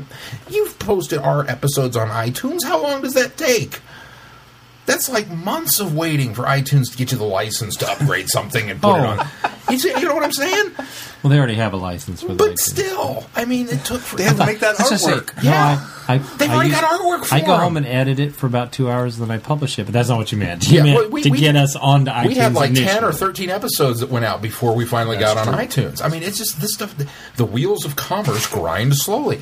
They had all this stuff in place beforehand. Think about that for a minute. They have known. And yeah, I firmly believe Moffat wrote Snowman knowing, yeah, we're going to get Web of Fear. I'm bringing the Great Intelligence back. Why? We talked about it at the time we reviewed it. Why on earth, of all the villains that he could reach back into the grab bag and pull out, why Great Intelligence? It's because he knew. And I guarantee you there's more. I guarantee you there's more. There's more coming. There's Well, I wanna- got to be. I want to speak to something that, that goes along those same lines because I remember hearing an interview, and I, I, I the guy's name always ex, escapes me, but it's the guy who's Benedict the head, Cumberbatch. No, it's the guy who's no, Benjamin. It's the guy who always he, he he heads up BBC Worldwide, and he's kind of the the editor or whatever the hit just the head guy over there. And I, I heard an interview with him about a year and a half ago on one on another podcast, and I wish I could give them credit, but I can't remember for certain. But he was talking to them, and it was probably Radio Free Skaro. But he was talking to them about how they they were asking. The question was posed in such a way as to the things that you release on DVD that are or, that are released in the classic series. Do you coordinate with the BBC on what is going to air? So, like, well, if it's the Sontarans are introduced in the uh, third season of Doctor Who, do you guys coordinate with the BBC? Does BBC Worldwide and BBC To make sure coordinate to make sure that you get warrior- some warrior- that you yeah. get you know you get some of those DVDs to come out at the same time? And he emphatically said, "No, we just we don't do that. We release what we have and available and what we're working on because we plan our schedule out." You know, a Much year or so advance. ahead because we have to put so much stuff together to put onto a DVD. And I thoroughly believe that's Sure, true. I think that's what happened. But I think that something there in the marketing department, I think they have been successfully able to bridge a gap there that existed before. Because if you look at this, what else is in the 50th anniversary? Albeit, I think it'll be a quick, small cameo. But what other villain is going to be in the 50th? And what Yeah. just came out Terror last of the week? Zygons. Exactly. So I think, and then we've got this Snowman uh, Web of Fear connection. I think that they have done a better job of saying, okay, let's use the new series to, push. market the old series, and they're doing that right. And so I think what you're saying has a lot of merit to it, and I think that that, that helps. And I will conclude by saying that I have never more hoped that you're right with one of your predictions because most of the time I'm certain that you're going to be wrong, but this is one of those times that I hope everything you're saying is the absolute what's going to happen. I, I, I don't. I cannot explain. I cannot explain why. I, I, I, I just have this feeling, and maybe it's my youthful, you know, ignorance and hope. Maybe it's my rose-colored glasses. I cannot explain it. I know there are more out there, and I know that they've got some of them. See, maybe I- not 106. My other maybe that's way blown out of No, I think proportion that because I think I think that's just really wishful thinking. But I know Sean, I know they've my got a couple problem more. with this is is that the BBC has not had a very good past track record in the past of keeping well. secrets. And They've obviously blown they a lot of didn't- stuff. Now that was mostly prior to Moffat heading up the show, and maybe he's been able to get in there and rein some of that back. Well, But- realistically, it's all marketing. That's Their- because their track- their track record part, is poor. Season seven, part two, before it even finished airing. Yeah. You know, that was marketing. That was huge. That was BBC Worldwide. Man, dropped the that ball on that. Uh, what was the other one that we were laughing about earlier this year? That they were like, "I can't believe you guys have screwed this up." I don't remember now. But there, were, there was something else. There have been several of them that it just kind of bam, bam, bam. And all of that, if you think about it, all of those flubs have been going on while we're holding new episodes of Troughton because we already found them and we're remastering them. Think about that. Maybe those weren't flubs. Maybe they were intentional leaks as part of that dog and pony show to keep us off balance. Would be. I wish I could give the BBC more credit I- I- than you know. that. I, Oh, did I- they did they say how long? it's a they- huge conspiracy theory. I'll admit to that, but I just I, I firmly believe it's out there. So, Did they say how long they had these in their possession before they announced it? nope. I, I was just saying I haven't seen that anywhere in any reports. I would be really interested to know that. Yeah. That's the other thing. As many times They as I don't know read how that long quote, it takes to clean these up either. as many times as I read that quote, Well, they've certainly gotten better at it. For certain. think about this for And just a quicker minute. at it. We found them in a broom closet. They were sitting on the shelf. There was dust on them. Really? because you've set this up as what, as fans, we would anticipate happening. Yeah. It's it's I'm ser- I'm serious. Think about it. It's the Raiders of the Lost Ark episode of how to find Doctor Who episodes. It's a tutorial. You go to the place where you didn't think they were. You go in the closet. They're on a shelf covered in dust. And we get the indie swiping off, and it says Doctor Who. I mean, come on, really? I'm drooling. Uh, yeah. I don't buy it. I don't buy that there were two canisters there. I don't believe I it. think there was more than I think in I think he found more. I totally think he found more. I think maybe these were the two on top. I'll give him that. I wiped the dust off of the first one. Oh, but I can't say that. I, I, I don't know. Take it at face value, kids, but that's what I think. All right, who's next? Up next is Scott. That's mine. Scott from Philly writes Comment question Hey, Kansas crew. If you asked me a year ago, 10, 20 years ago, what is the one lost story I most wanted to see? It's Enemy of the World. And now it's here! In the middle of the famous season of Monsters year, to have a non monster story was a bold move. And I'm sure it helped cut costs doing without monster suits and having to have, pay another actor as the lead villain. I'm actually going to wait to buy my own DVD copy, but I can't wait to hear everyone's opinions about this one. How evil will the salamander be? How different will he be from the doctor? Where did Jamie learn how to karate chop? With the Web of Fear, I hope you guys will do a series on Lethbridge Stewart. From this first story to Battlefield. Not every single story, but most of the major ones. If you do or don't, I hope you'll get around to reviewing Downtime, the fan produced story. It ties in so well to both classic and modern Who. It features so many familiar faces, and Nick Courtney's acting is brilliant. The story's not great, but all things considered, it's worth watching. Your Chiefs are winning, lost episodes are being found, everything must be. Oh no. A report coming in that an irate space buffalo is headed to the U.S. to protest Columbus Day. Take cover and take care. You know, I thought I saw in the, on CNN that there was some protests in Washington. I didn't know it was started up by the Space, Space Buffalo. Buffalo. Space buffalo. I will say Because only a space buffalo would start protests about Columbus Day in Washington while the government shut down. Yep. I can't remember. Have we done a uh, adversary archive on or not adversary, Space uh, Buffalo? No. archive on? Uh, No, the brig. The not, brig? on, not Okay. on the break. We have not. well, I don't think we're going to formulate it in that way because I think there's a, a there's other stories that would do the brig, but we would include Web of Fear in that. But I think what I'm going to lobby for among us is to do a great intelligence adversary archive, and we'll include Abominable Snowman, Web of Fear, Downtime, The Snowmen, Bells of St. John, in the name, Name of of the the Doctor. Doctor. And possibly the 50th. Yes, and possibly if, if GI two turns up there too. So, one way or the other, we're going to address those, and we will watch downtime because I have done that because I already did my string of great intelligence. You did. I'm looking forward to I watching it. thoroughly really. loved the connections that can be made, whether it's an over enthusiastic retcon fan like myself, or that they're just obviously there. Well, because Kate's in in, in in the downtime that Kate Stewart shows up for the first time, Yes, Kate is in that. so we Um, technically should include Power of Three. Vi- well, I guess that's true. Vic, uh, Victoria returns. That's if we do a Professor archive, Professor not- Yeah, Travers returns. The Brigadier obviously is in it. Um, Sarah Jane Smith is in it.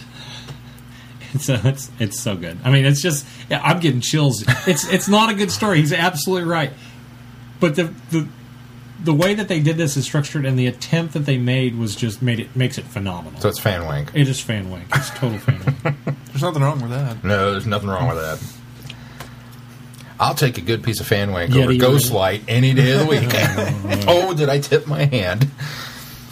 Up next is Rachel. All right. Rachel writes, question, comment. Hello, Vortex game, j- Gang. Just wanted to drop you a line to say hello. Hello. Thanks, Hello. Rachel. No, I'm just nice. kidding. There's more. Um, I haven't sent any feedback recently because, frankly, I haven't had anything to really say. The book slash comic slash Big Finish you guys have been reviewing, I haven't had a chance to read and or listen to, but that doesn't stop me from enjoying your and other folks' reviews. But since so much has been going on the last few weeks, I thought I'd chime in on some madness. Some of the madness. First, the no longer lost episodes.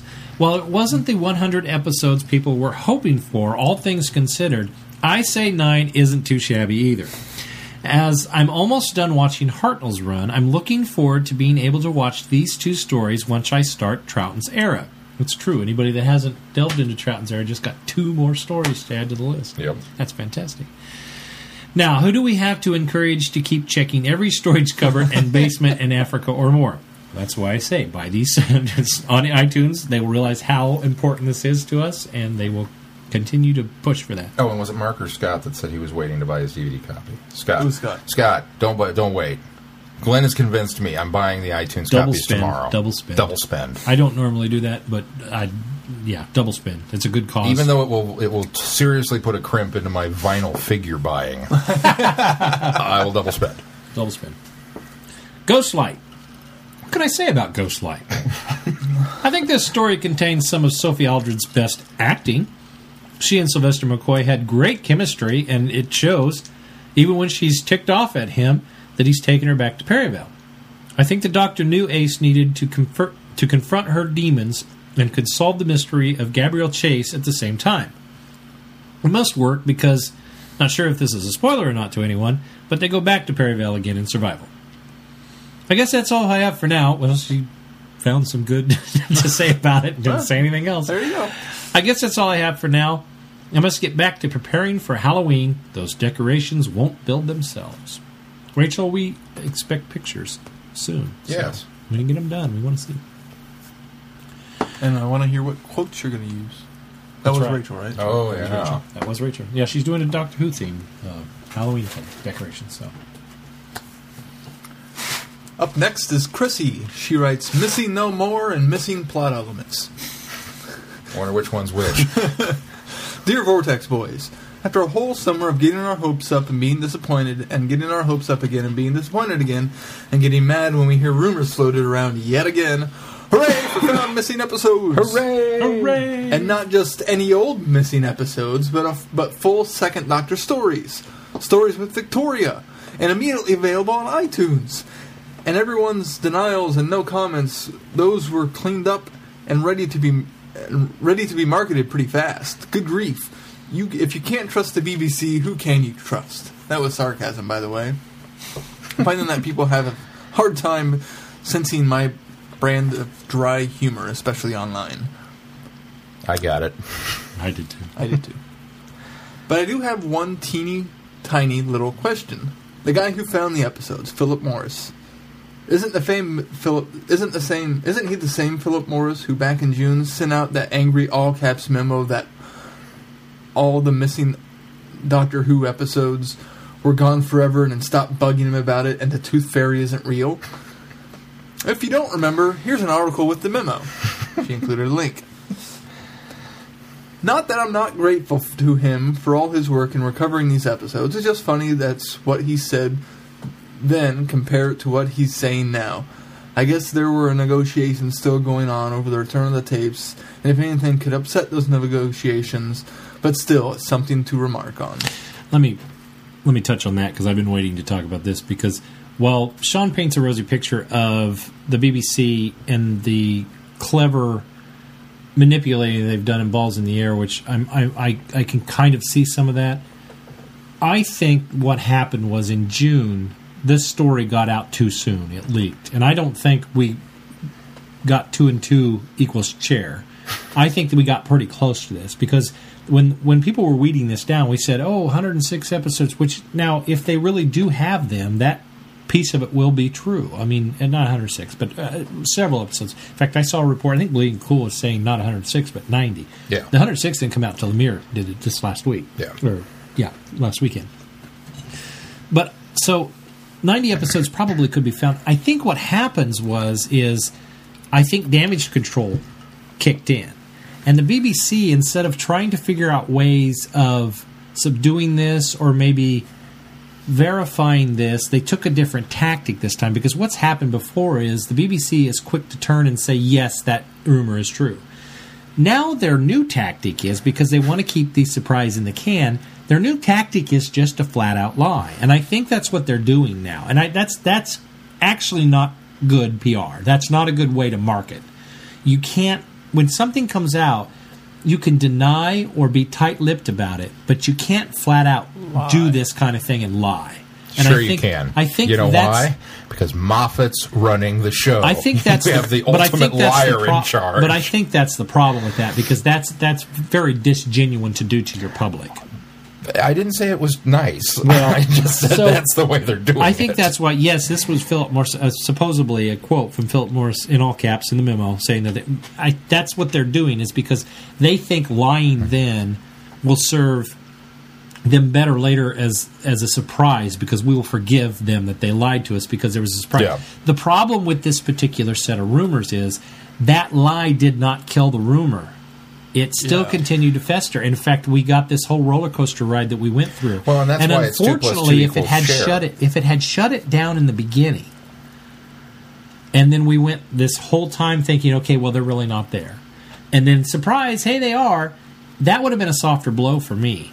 But to have this continue to come up and still have in the back of my mind that Philip Morris emphatically said no and lied. I think that's why I was so very dismissive in any of the rumors that came back See, up. and that Yeah. that that is that does present a problem to me as a fan. Well, So- I, I I think it does, but that's why it's the, the way it was because nobody when the when the rumor initially broke, if you remember what we were talking about, is the the, the idea that there was this, and I think the exact quote was huge treasure trove of episodes found. I think that was how it was initially worded.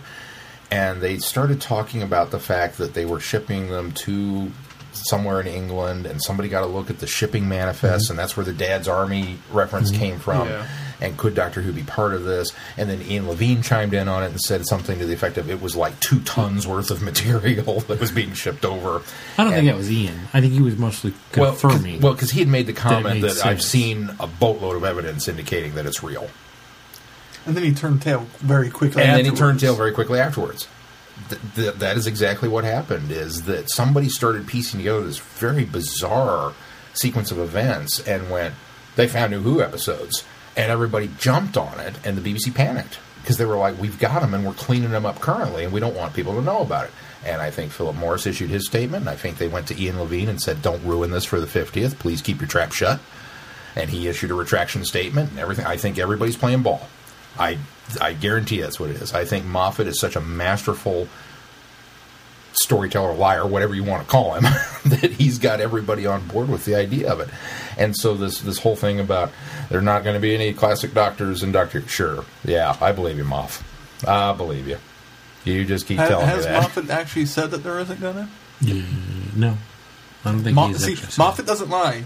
He just doesn't. No, Moffat's lied. Moffat's we've we've caught out lied. We Moffat caught lies before. Yeah. I can't remember, but I remember last year talking about a, two or three things that we were like, "Hey, he said there wasn't this," and then there. Was, I mean, the Daleks was one. There'll be no returning Daleks. There'll be no and returning then there were- Daleks. And then there Yeah, they no were. That's true. And then uh, there was another thing that was right after that that he said there will be no this, and then there was. He said they would. He wouldn't split up a season. That was one of the other things that he lied about. I will not split it up between two years, putting a Christmas special in the middle, and then he split it up between two years and put a don't Christmas. remember special. that Yeah, one. Moffat lies. Mo- and- I- well, I'll give you that. That's the thing, though, is that Moffat lies to me in the same way that the Doctor lies to, to his companions. I, I think that it, it, it, yes, he lies, but it's always for your own good. and so I'm willing to let it go. Maybe even- this is why I have more though- of a problem of it.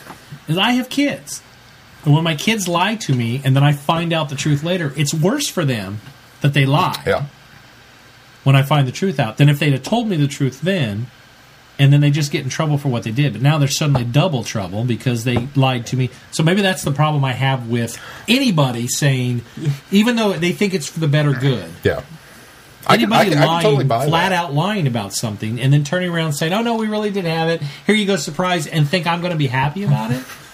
That's not cool. So, I mean, I'm still happy that we have the This missing editorial episodes. brought to you by Grumpy Bear Vortex Don't Glenn, get me wrong. who's upset they upset- found new I'm, episodes. I'm still excited. No, I'm, I'm not upset they found new episodes. I'm upset that they that they lied about They it. did not I think they could. as well as they could have. I think they could have handled it better than They, that. they, when the when the rumors started circulating, they could have quelled it by saying, "Yes, we have found some episodes. We are not ready to say what episodes we have found, but we have found some." Nah, that would have started a firestorm. yeah, I, I, That- that I, would have I, I fall down on that side of it too. I, I think we, that we will announce at a later date have which started- episodes we found, but we have found nine. See, I don't think you could have dropped how many you had either, because then people would have figured out what they had. There's no good way to handle this No, if it's there's leaked. really It- not. there- but lying isn't a good way either. So then how would you how would you have handled it? I don't know. but I know there's a uh, better way than flat out lying. I think I would have And to fair, Philip to know Morris lied about earlier. it. The BBC didn't lie about it. Hmm. Philip Morris. No, the BBC. There, well, I, I should go this back quote on. Isn't is from him speaking on behalf of the Television International Enterprise Archive, yes, that quote is. Now let me go see if I can find where the he emphatically says they were destroyed. Let me see if I can go find the Let, BBC's. let- let- let me, I'm gonna actually, while you're looking for that up, I'm actually going to read his the, the, the quote that uh, Chrissy posted, and this is from Bleeding Cool News. Film archivist Philip Morris of the Television International Episode Archive, who has spent decades traveling the world looking for, let's call it, insecure media, has issued the following statement regarding his believed involvement with the recovery of a large amount of missing Doctor Who episodes. Much of it is capitals. A brief statement. TIEA does not hold any missing episodes of the long running Doctor Who series. The original videotapes were wiped, subsequent film copies were either returned to the BBC and sent to landfill. Odd fragments have surfaced, two episodes on 16mm film, but that's it. The programs in question, like many others, were destroyed as they had no further commercial value. They are not missing, but destroyed. The end and then not in caps. I'm sorry if this upsets some people, but these are the facts. I have also become aware they are tracking some of our client shipments. These are local cultural materials sent to us for migration to a modern format as the playback equipment in the country of origin no longer exists, and as such is best road to preserve international cultural heritage. I will be making no more statements on this subject. Philip Morris, Executive Director, TIEA. I forgot that it was Castor Boris that said last November we became aware of the possibility of lost episodes of Doctor Who had been uncovered. I think that's probably when they found them was last November. Yeah. I'd forgotten about that. I can't find the exact quote, Keith, from the BBC, but they, they initially said no, it, it's it, it's rubbish that it doesn't the rumors are not true. I don't. I don't remember. I Ian don't Levine tweeted seeing in that. response Deeply sick, distressed, disheartened, all hopes dashed, all joy gone from the world. That's it. Do not ask me to say another word. All caps.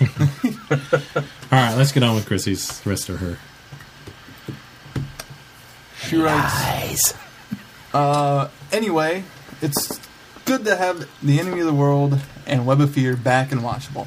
I've watched Enemy of the World, and it may be one of my new favorites. It's so nice to finally have a context for episode three, which is the only piece we had, had we piece of it we had before. It's a really fantastic story. I even said so on my blog, and thank you, Glenn, for posting my review to, on your you guys' website. I was re- I was really flattered when you asked if you could. So yay, found episodes, and here's hoping there may be more out there. Anyone ta planning on a, planning a trip to outer Mongolia soon? we can't even get to Chicago. and it's a really good thing that these episodes were announced this week. Otherwise, I was going to take you through the task for spreading rumors and getting my hopes up needlessly. So count your blessings, boys. All right, let me say this. Here's what we should do. We should go to the BBC and we should say all of this money that you're making from iTunes on these two episodes that are trending in the top 10 everywhere. You give that money to us, and we'll go find the other missing We'll- episodes. I would. Travel. I- First place yeah. we're checking is Chicago, November 20- you never Dude, know. it could- I would- 29th. I could you imagine? what do you do for a living? My paid gig is to travel the world looking for lost episodes of Doctor Who. So where do I sign up for mm-hmm. this? Oh, absolutely. Yeah, I'll yeah, I'll drop everything in a heartbeat to go take that That's gig on. why because I know how to do it. They wrote me a manual. make- I have to go to the broom closet and look on the shelf. That's why BBC worldwide has to make money off of these iTunes, and they're doing a fantastic job. But don't feel like that's enough. Somebody else is buying them, and they're ranking high. Keep buying those off of iTunes. and if you buy these two episodes off of iTunes, we will chip in this disappearing TARDIS mug on our part of our pledge drive. I've got an idea. I've got an idea. An invisible TARDIS. I got an idea. It's just a white coffee mug. If you you buy the episodes on you buy the episodes on iTunes and you send us a note. See, I want a picture so I know that you really bought them. Somehow, show me that you bought these episodes on iTunes. Send us a note in feedback. Send it to feedback at travelingvortex.com.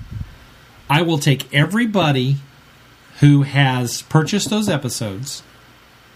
I will take every one of you. I'll put your names in a hat, and I'll draw for a, a nice little vinyl t- figure toy. Not one of yours. I'm not Oh. taking yours. I'll go buy a figure, a figure, maybe A Ti- two, a Titans a mini. Titans mini vinyl figure, Uh, it'll probably be from the uh, David Tennant wave, but uh, Well, may- maybe- maybe it'll we'll be have from the the Doctor's, Doctor's wave by the We'll time see. we get those in. But I will buy. I'll buy two of them. You guys want to pitch up and buy more? That's right.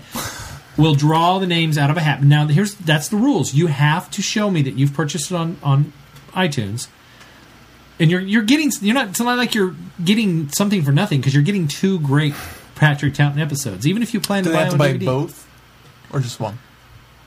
Just buy one. Just buy one, and I'll put your name in a hat. But you got to show me some sort of proof. How about how about an entry for each one you buy? Yeah. Oh, an entry for each. Yeah, that'll That's a work. good one. For each go. one you buy, you get an entry. We're formulating these rules. You don't. You don't count. Uh, I'm not buying you- eligible? no, you're not eligible. Damn it. Anybody on this show is not eligible. I will buy two of these vinyl figures, unopened, so you won't know what you're getting. I'll draw names Wow, out of that's a gonna be hat, and the person that I draw their name, you get a chance to win two vinyl figures of Doctor Who. Will That's, we send that's them to what I'm saying. them unopened? Yeah, they will go unopened. I'm not going to open your vinyl figures because I'm not going to swap out for ones that I didn't get. I just thought it'd be fun. Okay, this person got this. No, I'm not opening they their get vinyl this stuff, figures. they They, this get the figure. joy of opening that box and finding out what vinyl figure. All right, there you go, listeners. Right there. You. That's how much of a How- how- crusade how- I am for. You'd think I work for iTunes or BBC Worldwide or somebody. I don't, but I know how this works. You, This under, is- you understand is that we potentially, according to my mother, we this kind of potentially have thousands of listeners that could This- be at this moment going and buying iTunes. That's, That's terrific. great. It's Okay. still only two people will win. That's right. Oh, that's right. You're We're just going to need a really big hat. Two people are winning. Uh, well, if you buy two, you buy two well, maybe we all should buy one. I was going to buy. three. I, okay, that's fine, and that'll give more people a chance to Yeah, win. I was going to buy we- two and give it to the top, Oh, the two- person two we drew their name. Oh, I, I- I, I thought see, we. We could do it each that way, too. We could- one name and yeah. We could draw three names, and each one of them gets a vinyl. this is how we do contests here at Traveling the Yeah, Vortex. we, We, make the up fly. the rules while we go. on the fly. Oh, we need a deadline. Um, when is this going to be posted? well, this will go up tomorrow because I'm off. Um, oh, that's true. I don't want to do a week. I want to give everybody a couple of weeks. So let's set a deadline for Halloween. Oh, Halloween's good. October 31st. That's 15 days. That's or 15. more than 15 because days. then we'll record on Sunday and we'll reveal the winner of the. Of There we go. Yes, so Get you got your stuff to till us October by fif- first by to October 31st. convince me that you've purchased it on iTunes. Now it could be a screen cap of your screen. Now don't give me your don't give me your iTunes number or credit card numbers or anything like that. And and Receipts. yeah, no, receipts would be okay. Just block out the you know the pertinent numbers. But but show me that you've bought it on iTunes, and I will put your name in the hat. We will draw three winners randomly of all the people that send in uh, submissions. I, I, I, I- I genuinely I feel that I feel that good about this. I, I think that this is the way we get more episodes. I think this is the way we've proved to the BBC that there are there is there is money to be made from those of us that will double buy these kind of things because I'm going to go out and buy the DVDs as well. So they've got my money twice. but I got instant gratification on these episodes. I get to watch, you know, Enemy of uh, Enemy of the World for at least a month before, or two months. Well, it comes out this next month. So for at least a month before anybody else that's waiting to watch it on DVD. I get to watch Web of Fear until January or February. And I'm going to purchase it again because later I'm going to buy it for those specials and, and additional stuff on them as well. So I'm getting something then as well for my money. Yeah. So I, I, I truly believe this is the way to go. And I, I these guys know me. I'm a liberal. I, capitalism is is bad sometimes, but when done correctly, when done correctly, this is the way to do it, guys. That's if you if you if you send them your money, they will turn it for us. I promise. This is this is how we prove to them that that classic Doctor Who is still a viable merchandise for them. Is a is a viable stream of revenue. So uh, that I'm I, I'm pleading with everybody, and I I'm, I'm sorry I've been pounding this this whole time, but I really believe that it's a good thing to buy these things on iTunes. Don't pirate them. Don't pirate them. Don't download your friends' copies. Eventually, we'll get through Chrissy's email here. She continues. So reviews for this week's Seventh Doctor stories: Ghost Ri- Ghost Light, pineapple pineapple pastrami with mango and chicken feet. Have faces been real and all all in the time? Chinese finger liver is actually best in street. Chrissy, I think you have word salad. Uh, large green bedtime isn't for she. Hat day could do for you. Holy cow, not responsible for your vehicle. Be res- be careful of landslide. Potential danger is worse than naked fire. Room, uh, room a foreign visitor. Warmy washes sends the room. Traveler from to get into by bus. Pest the core of crab over fish and kleptomaniac. Peculiar coffee. Fat guy Furrier Taylor made keeping good repair. And Ace gets character development. So, Chrissy, how many A fortune cookies did you have to open to get that many? B, do, are you you, using actually your, your refrigerator poetry? salad? Is that how you're putting these together? Or C, do you Is have it- some sort of random generator on your computer to do this? Because if not, that's impressive. you might want to see a doctor. and that's exactly what Ghostlight that wraps up Ghostlight, and it's full. And we're done on the schedule for next week. That's it. That's my review of Ghostlight. I'd like to point out that it made it just as much sense as the actual story. In this case, conventional fan wisdom had it exactly right. It feels like there are some crucial scenes missing, or that it was trying to do th- three very different stories and cram them all into one, and it failed miserably. Maybe this per- maybe the person doing the editing was an idiot. I really don't know. I mean, the Doctor and Ace are pretty good to watch, but that's because we already know them. The rest, I don't even care. This one, at least, at least I can understand why the DVD is out of print. Ow. Fires of Vulcan. You know who's really smarting right now? Keith, because he bought I'm it. one that bought- At least you didn't. At least you got it at the basement value. At the cheap You didn't have to go out there and go. Oh, now I have to buy a marked up copy because it's out. of print." cost. You imagine if you searched and searched and searched and you went, "Oh, Ghostlight, ah, I'm gonna have to pay forty nine ninety nine for it because it's out of print." But oh well, we're gonna watch it and review it, so I'll buy it. And then you buy it, It's got Doctor this piece. Who. Now you know why I didn't buy it. We'd like to apologize to any of our listeners who did. The thankfully- Thankfully, iTunes Chrissy and Brittany started pointing out that hey, it's on iTunes. Go get it there because it's only five ninety nine. Oh, she continues. The f- which six bucks might be a little steep for it too. the fires of Vulcan. and no extras. Yeah. At least, at least I have the chance on the DVD to have it explained to me. Maybe, Maybe the commentary track will explain what's happening maybe. Because the commentary is with the writer. Oh well, maybe. if the writer couldn't explain it to you when he was writing it, I really hope that he can could explain it to you while you're watching it. scenes, it. could be cut out. He could explain it. We'll see. You never know. Never trust writers; they lie. And that's why I always believe Keith, but not you. That's your answer. That's my answer. I write for a living. Yeah, but you write factual information too. It's true. You're not a writer, you're a journalist. It's true. I have to believe you. Because I'm a journalist. hey, I have a half-finished novel over there on that computer. Well, And that's when I've read it, maybe I'll stop believing you. I don't know if I want to subject you to that. oh, okay. Fires of Vulcan. The whole time I was listening to this, I kept wondering, how big is Pompeii? Because the 10th Doctor and Donna have been there somewhere, right? I can only conclude that Seven and Mel are, on one side of town and Ten and Donna are on the other side. And yep, that's all I got for this one. The time paradox didn't really do it for me, though.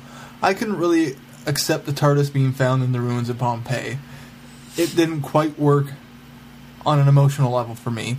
Mostly because I know the Doctor must escape Pompeii, because I know there are future stories with him and Mel. I mean, I can emotionally get invested in other situations where the Doctor, doctor is captured and facing impossible odds, and I know he'll get out of it, and I can enjoy the story. But for some reason, I didn't quite buy into this one. And because of that, I can't really get into the rest of the story. Sorry for the rest of you. Sorry if the rest of you did like it, but I didn't. I didn't completely hate it though. It's just not my favorite. Well, I'm off to a birthday party. Really, it's just cake and ice cream for my roommate's friend, but it was nice of her to invite me along. Stay out of trouble, and I'll catch you all later. Chrissy. P.S. Thank you, Google Image Search, for bad Chinese to Ah, English translations for providing me with the text for my review for Ghost. I wondered where she got it. That's that's awesome though. Yeah, that. I wonder how much sums it up. searching she had to do still. And then finally, Holly. we have Holly. Holly writes, Hey guys, what a week for Doctor Who fandom. Some lost episodes were found. It was great that the BBC made them for release right away digitally on iTunes. I know for sure I'll be getting the DVD versions of these when they come out, or I know for sure I'll also be getting the DVD versions of these when they come out. Thank you. So All right, she's- so Holly- Chrissy, Chrissy bought one for sure because she bought one and reviewed it. And looks like Holly will probably get two I think. Brittany did as well. Brittany brought it. Brittany bought bought it, but she hadn't watched it yet. it. She hadn't watched it yet. So now I still require you guys to submit. I'm not going to count these as submissions. You still have to submit that you purchased them because we haven't made the official announcement. Right, it would- would be unfair to backdate our announcement. Exactly. so- We're not going to backdate it. So if you want to be included, now we know that you you guys have at least purchased them. So get in that drawing. Vinyl figs. We're probably the only ones excited about Vinyl figs because we're going. We've, we've bought into the addiction. Need more. In fact, I'm going to have Sean go open the store tonight so I can get my fix. Ghostlight. Talk about your Halloween type story. We have a Neanderthal man that almost looks a bit like Igor and is called Nimrod, just like one of the characters in the Project Twilight audio. We also see a little bit of the manipulative side of the Doctor by bringing Ace back to Perivale and the house that she set on fire because of the bad feelings it gave her. Light was a rather interesting character, and so was Lady Pritchard. I have to say, this story really kept my attention because it was never made clear right off the bat who was the actual villain slash bad guy in the story. I also have to say that I think the costumes that were used in this episode looked fantastic. Plus, I'm thinking that Ace might also want to rethink her hairstyle just a bit. If you want to go with braids, that's fine. Just make sure your hair is up, is all up on your head. I can't remember how many times in the story she got her hair yanked to follow whoever had her. The ending was interesting, with the Doctor somewhat apologizing to Ace, and I loved Ace's line at the end that her only regret was that she should have blown the house up instead of setting fire to it. Fires of Vulcan. Volcano Day, yet again. I have to say that Mel didn't grate on me too much in this story, and we have the Doctor yet again saying how history can't be changed. Nice touch with the Doctor thinking ahead how to get out of Pompeii with the TARDIS. His line at the end about cheating and not getting caught had me chuckling. I'll wrap it up here. Looking forward to hearing everyone's thoughts on these two stories. Holly from Wisconsin. Yay! Thank you, Holly. Thank you, Holly. She actually had some positive things to She say did have some Ghostlight. positive things. Yeah, And Those are probably all the positive things we would bring up. probably. Well, let's find out. Yeah, let's do this one. Get it out of the way. Ghost Light, London, 1983. An old house mysteriously burns to the ground. 100 years earlier, the Doctor and Ace arrive at a sinister mansion. Did I miss the house burning to the ground at the beginning of the story? I don't remember no, that. it's only described in this. And explained later. Yeah, they explain it later. That would have been cool. They could have shown the house burning to the ground and then did 100 years earlier and then revealed that Ace is the one that did it. That'd have been cool. Well, she didn't burn it 100 years ago. though. No, but later we, we, She we would learn burns it that. in 1983. Okay. But it was but we would later when learn that she was the one that set the fire. Right. She did burn it down 100 100 years years later. Yeah. Later, That- yes. that- I that's thought what he- meant that's what he's saying. ago. Well, I, I, I you see know- what you you're know what I mean. I see. What, Yeah. I, I was reading it backwards. Uh, uh, the Doctor and Ace arrive at a sinister mansion in the rural hamlet of Perivale. Horrors old and new await the Doctor amongst the peculiar residents of Gabriel Chase. But it is Ace who must confront her own worst nightmares when she discovers that her past and the house's future are in- inextricably linked. Good use of the word inextricably. Inextricably. That's it.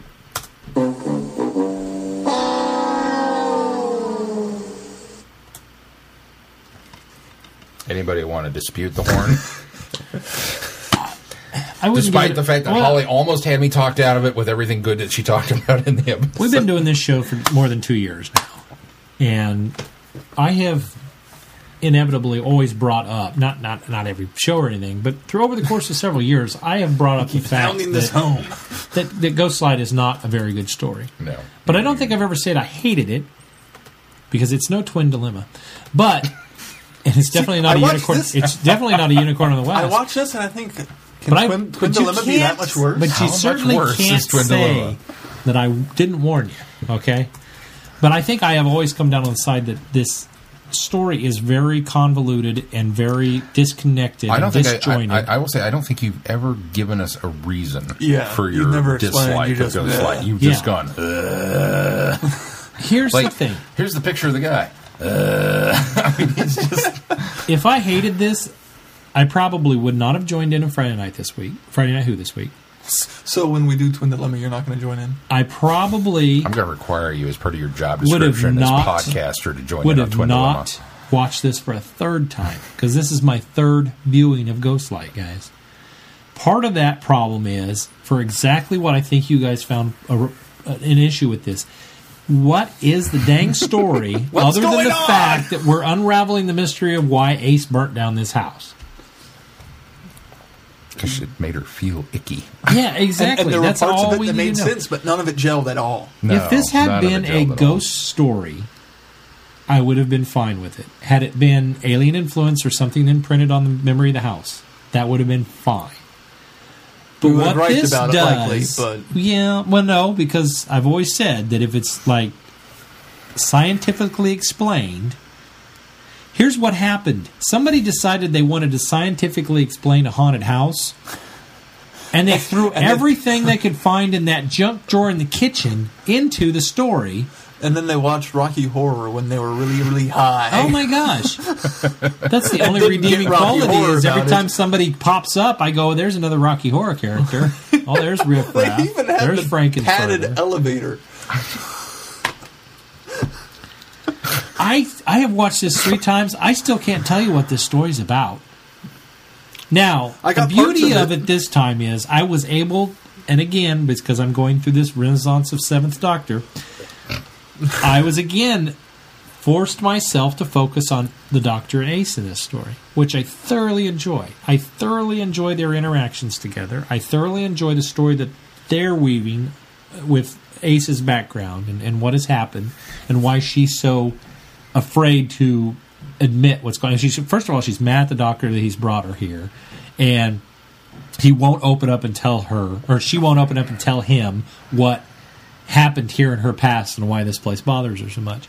And I like that little that little thread that we get throughout there, and the, and the for me, discovery. it's not enough to carry it. Well, that's just it. I, so I was able to focus on that and actually get a little nugget of, of, of love out of that and, and see who's fast becoming one of my favorite doctors. Is the seventh doctor. The problem is he's always he's packaged poorly. It's like when I was a kid, they used to sell toys in boxes. You couldn't buy you couldn't go into the store and see bubble bubble you know, ships and stuff fully assembled in bubble packaging. That didn't happen when I was a kid. So they sold them in boxes. And there were really there were toy lines that did it really really good. Star Wars. Star Wars Kenner was fantastic. Um, Transformers was fantastic. I even thought GI Joe, even though most of the time it was cartoon, it was a, it was an animated or a cartoon version of the, Yeah. the ship you were going to get, did a fantastic job. And then there were companies like I think Toy Fair was one of them. That was horrible. You had no idea what you're getting in that box. Why would you? It was and it, number one. It wasn't in color. It was it was it wasn't black and white. It was brown with black print on it. And It was it the might have mystery been box. it might have been a really cool toy, toy inside of there. But am I going to get yank on mom's sleeve and say, "Hey, buy me this"? No, I'm going to go yank on the sleeve. and get. That's what happens with Doctor Who stories in the Seventh Doctor's era. Is they're packaged so poorly, so I don't realize that the Seventh Doctor is actually a really good toy because the packaging stinks. There's your episode title. And so, the, so the seventh Doctor is this nugget in this really bad packaging every time, and that's so that really bad packaging has just turned my stomach for all these years, and I have now had to dig into that package this third or fourth time run of going through Sylvester McCoy's stories. I'm finally digging into that package, and I'm finding the prize in there. And so that's ultimately what has happened, and I'll be readily admit that that's what's happened. I don't know that I've I'm ever heard a better description for the Seventh Doctor ever.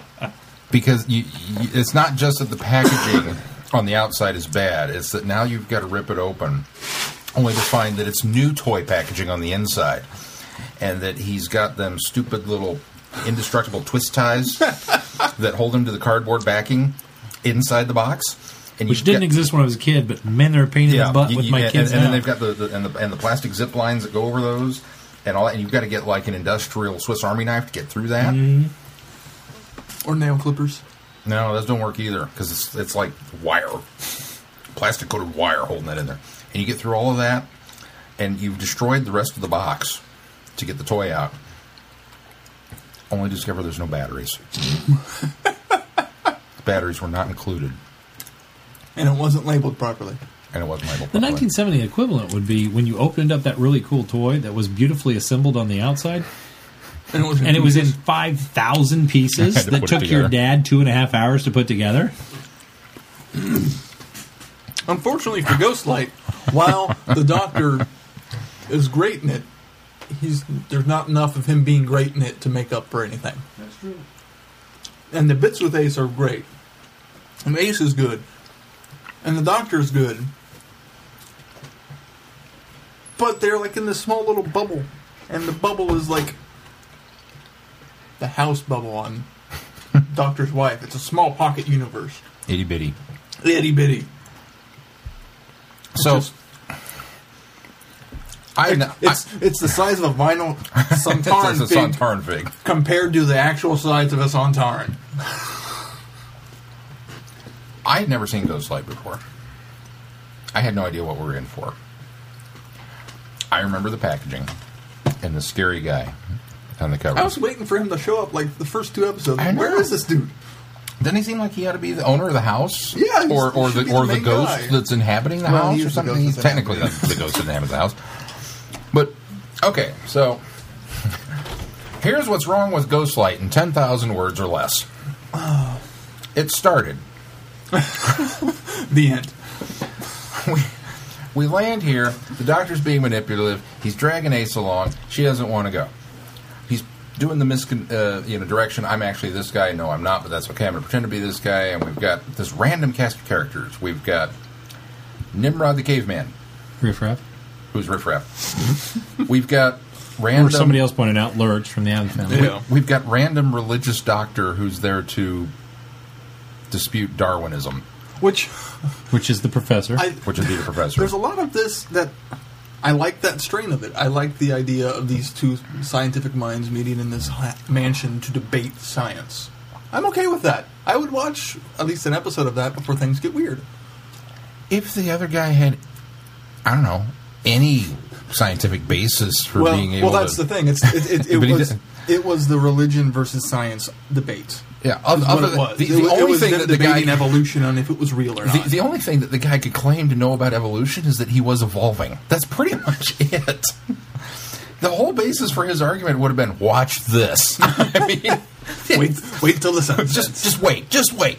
I, you know, there's nothing you can do with that. they don't, and they don't explain how or why he's evolving. what is he evolving into? What is he evolving from? What is he? Yeah. Why? And they, they talk about these husks. Oh, we've got the husks in the basement. Oh, they used to be him. Well, why do they got Why? insect why is one- heads? And I, I, th- there was a there was a line about genetic manipulation.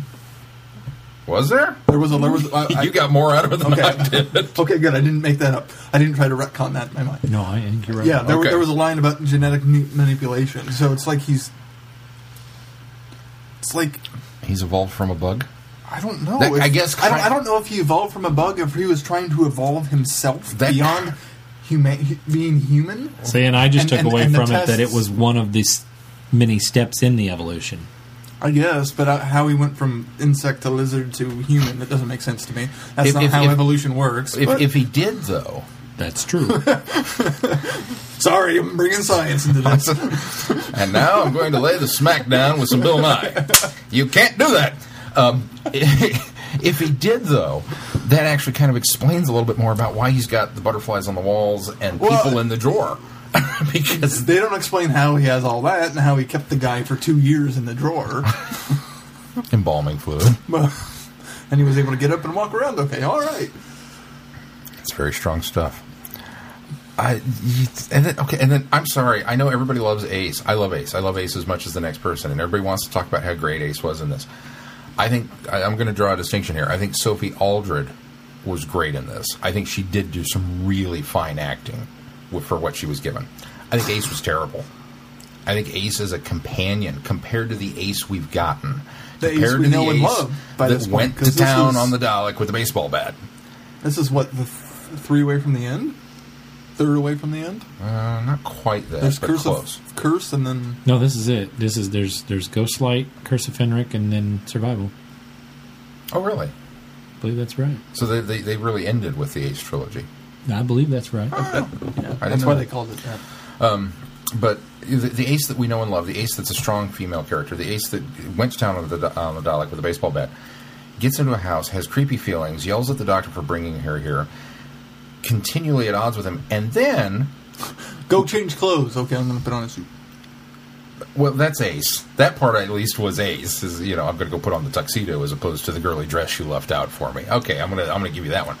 But then when she gets into one of these rows with the doctor, what does she do? You know, and he's making her feel uncomfortable. I'm going to run to the padded elevator and go to the basement.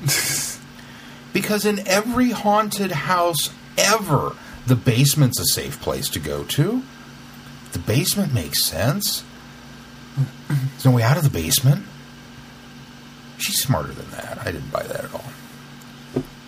Unfortunately, And then there are things. whoever, big surprise. There's things in the basement. Unfortunately, whoever wrote this, I don't think. Seems like he doesn't know anything about Ace as a character, but they want to try to incorporate these things. Marc Platt. And he thought, okay, she's a 16 year old. Or 17, or how old she is. Six- I'm going to write her as a 16 year old. The things she does are very appropriate for a 16 year old to react to. Yeah. It's just not appropriate for Ace to react this way. Yeah, that's true. He, they, did not- Ace has they- already they- grown to be a woman, even Yeah. though she's 16 by now, they- so she wouldn't act. It's like the writer didn't the way- know she what she had gone Well, and I think they commented that I don't remember if this was the last one that was actually produced, even though it aired out of order because uh, Survival was aired last. But I think this was the last one actually made. through. According to TARDIS Wiki, Survival's next in production order. Right, but this, it, it was this and that production. This then Survival, Then even though it's it, it aired before Curse of Fenric. Yes, Curse Okay. of Fenric was done first, and then this one. So here's still- here, here's the here's the problem though. There is a cool nugget of a story in here. There's a couple cool nuggets. There's just yeah, well, they're, they're different nuggets from We different just don't understand what they all are. they're different nuggets from different plants, and you can't graft them together.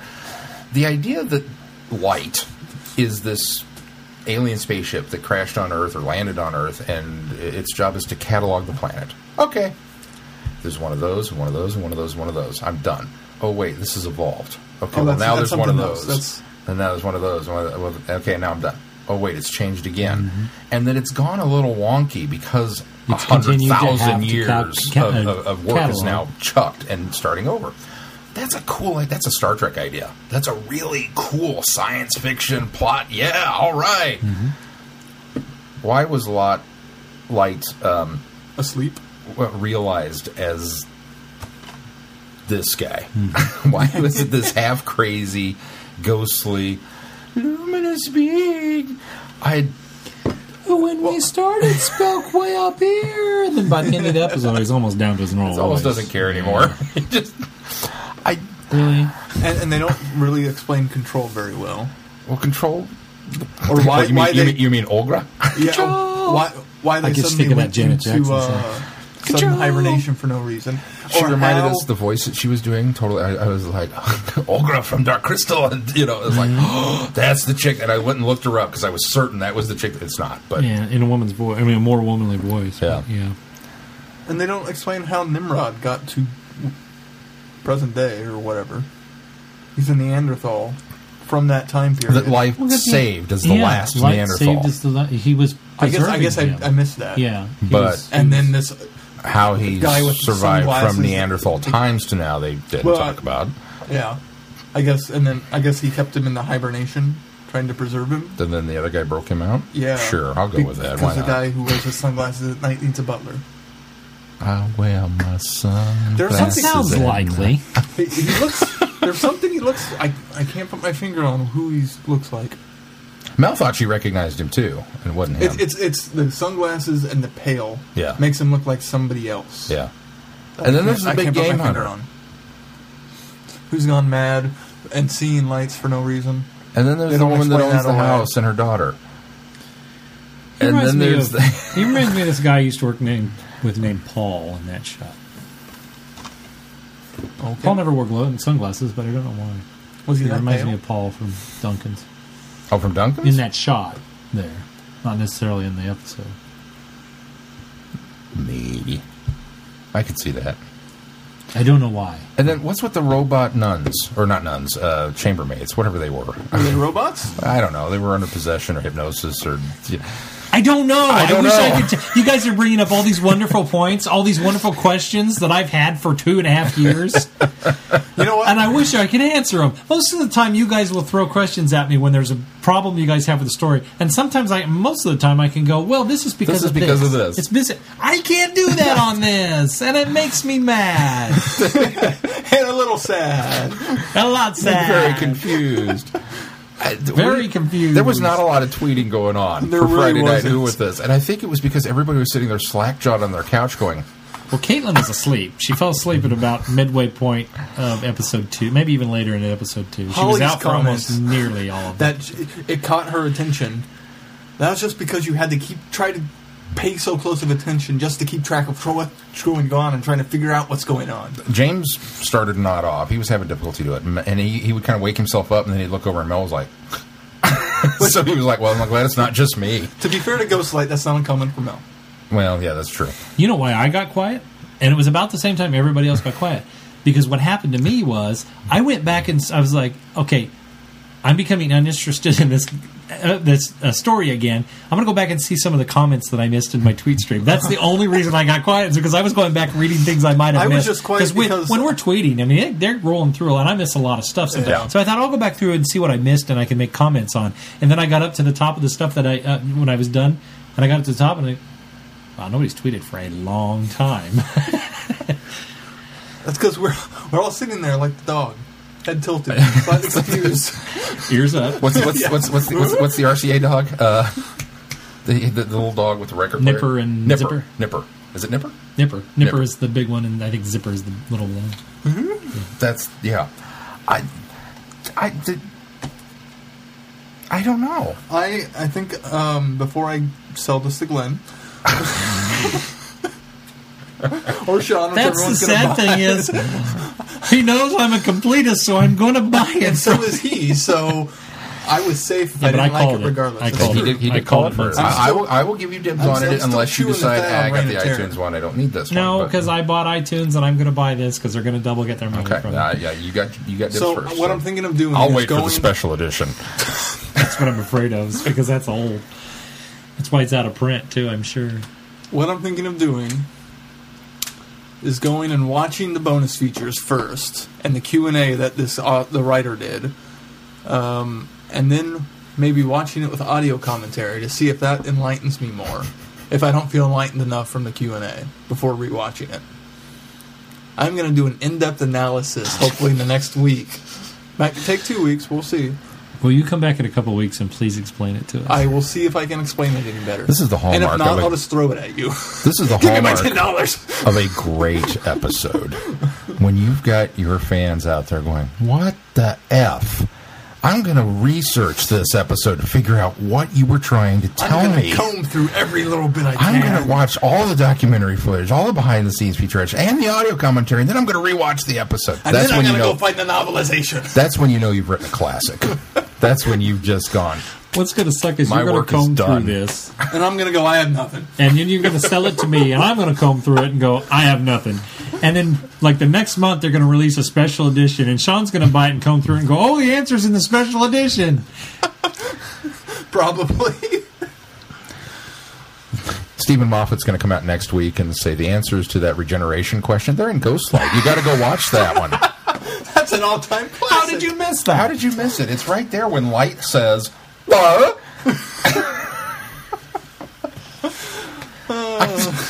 I, yes, the costumes were fantastic. The, the atmosphere. I The love. Even even the okay, let's let's call it what it is. Even the really hokey cut to the outside shot of the mansion. There's a line over at the Frankenstein place. James said the only thing missing was a Scooby Doo chase down through the doorways of the I thought we were gonna have that We should have had that at the end when the things were coming out of the basement. The difference between this and Rocky is this takes the Rocky's atmosphere. intentionally funny. Yes. This, this this takes the atmosphere. It, it tries to take the atmosphere more seriously than Rocky does. It tries to. Sorry. Rocky's not as offensive on the eyes.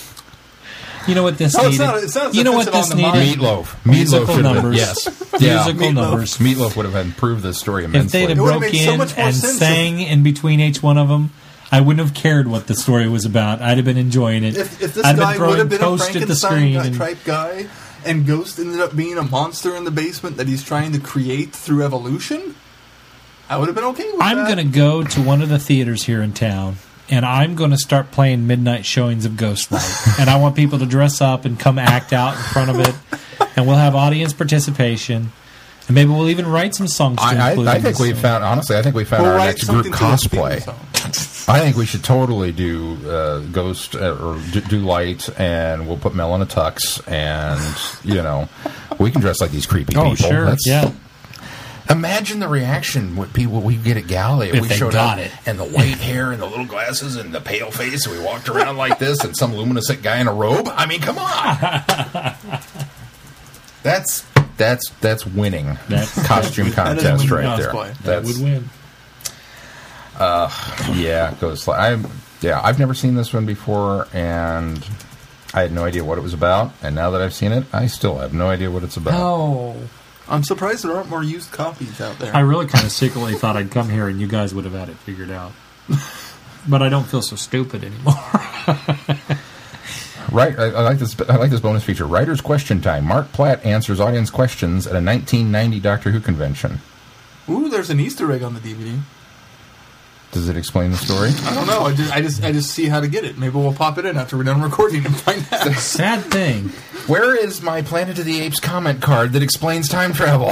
It's not the in sad here. thing about this is the Easter egg is a 30 minute clip that was The missing fourth from the episode. story, and it answered everything in the whole episode, the whole story. It's it's things like I'm thinking this. of watching the deleted scenes too, Well- just to see if, oh, that's how that makes sense. They cut it. It's things like this that give the end of Who such a bad rep because I, I, It's, things like this that makes me under, kind of understand why they got canceled. well, it's it's yeah. That, I mean, it's episodes like this that Confusing explain why and cat people. Glenn doesn't like Sylvester McCoy. Why? It's Ghostlight. I get that now. John Nathan Turner was crazy. How do we know? Ghostlight. Ghostlight. Okay, I'll buy that for a dollar. I mean, this is the epitome of what was wrong. You know, the only thing that would have been more wrong if the Myrka had been in the basement. no, that would have made everything right. well, with us it would have, but realistically, it would have been like, yeah, Ghostlight was the nail in the coffin. and then we burned the Ghostlight house was down. the nail in the coffin. And then we burned the house down. I just, yeah, I, I don't know. I really I- hope Curse of Fenric is pretty good. I wouldn't know. I've only watched about a third of it because Sean Mull made me stop. I did Yeah, Because if, not, if, if if that's the case, because we were going to review it. yeah. Because remember, I'd gone through the Seventh Doctor era, and I I ended it Ghostlight. Probably that's the reason why. And I had this never show's watched, dead to me. I had never watched. I had never watched Curse of Fenric, and I had never watched Survival. I had seen pieces of Survival, but I'd never watched it all. We picked up and watched Survival early on in our recording, yeah. And so I got that one, and then I felt like I needed to go back and get that one last, That one last Sylvester one. McCoy I'd never seen. So I started watching it on Netflix. And I told you the following week, yeah, I, had, I started Curse of Fenric, and you said, no, wait, we're going to put that on the schedule. I've been waiting for two years. Still haven't shown up on the schedule yet. That's why they call me the master of suspense. Nah. I Uh. hope Curse of Fenric's good because otherwise, looking at it, Battlefield is the only thing out of season 26 that I was really a fan of. You liked survival. I thought it was okay. Cat people. Cat people. I didn't And you know- cat people. Can we move on You- to you- the really good story you, for the You week? know what Marc Platt also wrote? Despite what Chris what did Mark say. Platt also wrote? Downtime. Really? I do not have high hopes for this now. Well, why? well, downtime is pretty disjointed as well, but it's So- kind of a fan wink. so I'll go into Downtime expecting it to not make sense and just enjoy seeing wow, people I that know makes a lot of sense now. That totally makes that a fix- lot of Does sense. Downtime fix Ghost no, Lights? not at all. But now I know why downtime is the way that it is. Holy. He wrote That Luke, totally makes He sense. wrote Lungbarrow, Oh God. Spare Parts, Whoa. Wait, Wait he wrote spare parts. An Earthly Child, Eldrad Must Die. Well, he got better. He, he, he, you know what? I'm gonna blame. improved. I'm gonna blame JNT and, and and them having to cut stuff from the script. I don't know who the script editor was at the time, but And- Andrew well, I didn't, Cartmel, I didn't more think. likely. I thought. Andrew Uh, Cartmel, look, yeah. look, what was it? he was uh, a script look- editor. Luke Garrel. Luke yeah, Garrel Luke was Garrel, not great. It wasn't a good. It was he- not he- a good he's one. very Talked uh, about- disconnected, and he he's got a certain writing style. style. The way you talked Now, about spare, parts, though. No, spare parts. Is, Ooh, and something called the Three you Companions. finally got it right. Let's move on to Fires of Pompeii. Or uh, Fires of Vulcan. Sorry. yeah, I had a. I, this is Fires of Pompeii. Sorry, that's the name of this episode. I don't know. who Fires this, of Vulcan. I don't know who this Vulcan character is, but this is Fires of Pompeii. I like. I kind of like the title better. I was I was a little dismayed that somebody in it called actually knew what a volcano was when Mel made the reference, because specifically in They Fires of have. Pompeii, he says there's no word for volcano yet. This is what Gives us the word. gives us now because Vulcan. of Vulcan. yeah, Vulcan, the god of fire. Yes, but Which isn't that kind of somebody knew what Fires volcano Vulcan? was, and that kind of bothered me. No, it's not a volcano; it's a mountain. Anyway, let's talk about it because that was only one of the one of the few negative things of Fires of Pomp- uh, Vulcan. 2,000 years ago, a cataclysmic volcanic eruption wiped out the Roman city of Pompeii from the face of the earth. It also buried the doctor's TARDIS. Arriving in Pompeii one day before the disaster, the seventh doctor and Mel find themselves separated from their ship and entangled in local politics. With time running out, they fight to escape from the shadow of Mount Vesuvius. But how can they succeed when history itself is working against them? Dun dun dun. Hey, that warms my heart. I was so glad I liked this story, I was too. especially after watching Ghostlight. really, really? Did you did you listen to it after? no, before. I listened to it after, so I got to really wipe the taste to go to slide out of my I did mouth. one of those things this week where I I got to the end of uh, Fires of uh, Vulcan, yes, and went, "Oh, good! I have something good to talk about this week." Do you think Glenn has a not grumpy bear dance? I was like- Not gonna be grumpy bear. I think it's similar to the Is uh, it similar to gold medal gold ribbon? medal ribbon. oh, Oh, there's a throwback reference for you. I we haven't have- had gold medal ribbon for since your old bedroom. God, that was long ago. Yeah. That was when we were huddled around one microphone. Hud- Huddled around one mic, or first like eight episodes. That was really early. So the Fires of Vulcan. I don't have much. He said, negative changing the to Here's say the about funny subject so he wouldn't have to do the dance again. I had to do my photo challenge for yesterday, which was least favorite companion. and I went through the list and I went through the list and I thought I would end up using Kamelion, it. Which I s- and then you did. And so I thought, well, because I, uh, my, my I don't want to double up because ultimately thought Kamelion, was, where are Kamelion probably would be because, but I come down on the side that I think it was a gr- same you posted I this. point- It's a, it's a, it was a great concept. It was poorly executed.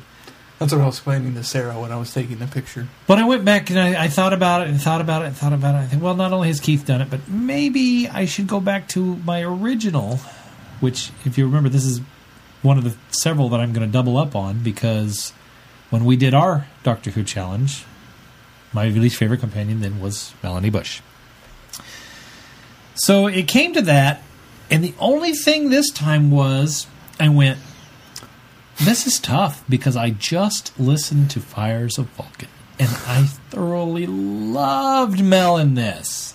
Well, Mel is getting the same thing with me that the Sixth Doctor got from me. In in they got her character right in Big Finish. They fleshed her out. They made her a stronger female companion. They made her smarter than she comes across on TV. And sh- her chemistry with the doctor is so much better in the audios. Even better than, I mean, because I loved her in, in The One Doctor. This is even better. She was This really is- good in The One and Doctor. she's, That- she's that able to one where it shine made me turn because they really play to all of her strengths. And there's, to me, there's very little, even though he's in there a lot, but there's very little of the Seventh Doctor in this story. It's mostly centered around Mel. And um, I, so it was really tough to push that send button on my photo challenge because I think she still is down there. But I really think if I listen to more Big Finish audio with Mel in, her, Mel in it, she's going to climb the charts. She's probably going to climb above a couple of the the one doctor changed my perceptions on Mel because I was very down on Mel. Yeah. And then, if you notice during time, uh, Trial of the Time Lord, and then uh, Dragonfire, I was not as down on Mel. Yeah, and I you, actually enjoyed you were her very impressed because by her I, in uh, the one story she's in on Trial of the Time Lord. Well, Terror she's of in two. Terror of the Vervoids, the one Yeah. she's on. Yeah, That one and that impressed you, and I didn't know that Dragonfire. Yeah, that much, Dragonfire but I remember you talking me. about Terror of the Vervoids. Tra- impressed me. and I think that's because I heard what she could be in the audio and was able to see those elements and look past the screaming, which I dislike so much. because they don't have her scream No, yeah, at all. Because you blow out your eardrums. Oh yeah. so Mel is just fantastic in this, and this was her first one. oh, was this? this is One Doctor first- comes after her this. First uh, Big Finish story. Good introduction for her It to the really big was. finish. So, for those of you out there that are thinking about introducing a friend to the Classic Who, maybe it's not a bad idea to go ahead and start with an audio story and then get in and see. Okay, you remember that one you listened to? This is them fleshed out. Oh wow, cool. I, I had to do the same thing that, that knowing what I know of Fires of Pompeii, I had to do the same thing and think, well, they just coincidentally never meet Yeah. Donna and, and Yeah. the Tenth Doctor, and it almost you can almost look at the Fires of Pompeii and tell. Obviously, retconning this in my head, but you can look at it now and tell that the Tenth Doctor knew that he'd been there before. He knew the events, how everything's going to play out but now he's in a different situation you know so and and and, and discovering that it's not a natural occurrence but this time it was because of what's dwelling beneath and he's the cause of the volcano See, I really like the, the fact, But I love that there the- wasn't a lava monster. In this yeah one. oh i agree i love the fact that the doctor is is so you know you notice this is purely historical Oh yes. yeah, Yeah. i mean this is purely, Purely historical. historical. And I love the fact that the doctor, it, when he lands, he I, I wondered so much at first why he, He was- is telling Mel Oh. that it's her choice. He was being kind of brooding, but he's telling Mel it's your choice whether we go out and what we do here. Definitely knows more than he's letting on. And I loved that. And but I was thinking, what? It what? That's I- weird. that's- Why would I the doctor say things like that? And when it's something in television. revealed that he that his TARDIS was unearthed at Pompeii in his fifth incarnation, that he knew what his fate was. He knew what his destiny was. And I love that they played around with that idea of he didn't want to change things because he knew this was the end point. And then kind of Mel convincing him that you know we can change things, and, and him being reluctant because of the paradox that might happen and whatnot. And Christy made the uh, comment that the, the paradox didn't work for her. There was no paradox. Well, there, there, there ended up not being. There But- wasn't, but, that's what that's that's what he- fascinated me through the entire it story. could have been a how paradox. are they going to get out of yeah, this? exactly. And I That's what kept kept wondering the whole time. Now it wasn't a capture and escape, capture and escape, Well, capture yes. and escape for Mel, but it made her character interesting because she kept getting into situations and getting out of situations, and it and it and it, it allowed her to meet. The capture and escape worked really well because it allowed her to meet the people that were integral in her figuring out how to get her and the doctor out of this, how to get how to fix things, how to proceed. And I love the idea that the doctor thinks he has sent her and what's the girl Cassie? Oh, what was the girl's name? Yeah, I believe it was Cassie. I think it was Captain. sending her and Cassie off, and they're out of town. They're going to be safe, and I'm going to go back and I'm going to find my TARDIS. And thinking Do you think they're he? gone. Okay, now do you really think he was going to look for the TARDIS, or do you think he was just telling her that and that he had resigned himself that it didn't, still didn't? at that point, he was he had that glimmer of I think we maybe should do something or can do something. But on the flip side of that, they were running out of time, and so I think that yes, there was some of that. I'm going to send her to safety, go back into town. If I happen to find my TARDIS, great. If not, but at that point, he had realized that his TARDIS couldn't be buried under that rubble, and I think that's the first moment that gives him the glimmer of hope. See, and I bought that initially, and then he first thing he bundles her up and sends her off, and she's like, "You'll join me." He goes, "Yeah, yeah, I'll, I'll, see you later." And it's kind of like, oh, you're totally you're Well, jerking her chain. You don't know where the when TARDIS she was buried or not. You're just you know. when she leaves, doesn't he say something to the effect of "so long" or "farewell" or something Yeah. like Yeah. that? And, And it really kind of sets the Sounds like oh goodbye." gosh, yeah, this is it. And, and I, I chalk all that up to the genius of, of Sylvester McCoy for being able because I did I bought the fact that he was you're right I've been brooding I'm not going to do this let's hurry up and get some work done and so it was like okay the doctor's back and we're going to do this and then he's very winsome when she leaves him and it's like oh maybe not maybe Mm-hmm. Yeah. that was all I- I this I, mean, mean yeah, I- so I I, I, teetered back and forth on that I really liked that that's Well, and, and we knew that, that he wasn't going to die there, well obviously. But you know what's interesting, and, and this is another thing I know. Like Chrissy pointed out that she, that she knows that the Seventh Doctor and Mel have had other adventures, so she never really got to that. They're in great peril. I as, as the story progressed, I began to run out of options for how they could get out That's of this. my that's Well, my yeah. that's the beauty of this story is that Steve Lyons, by the way, Crooked World, um, Oh, is it? yeah, writes weaves such a nice story that yeah, I know that the Doctor has further adventures, but the mystery of how they're going to get out of this one is weaved so well throughout the story that that's what kept me engaged. Yeah, I know they're going to get out, but I have no idea how, How. and I want to see where you Yes. take me and how we get there.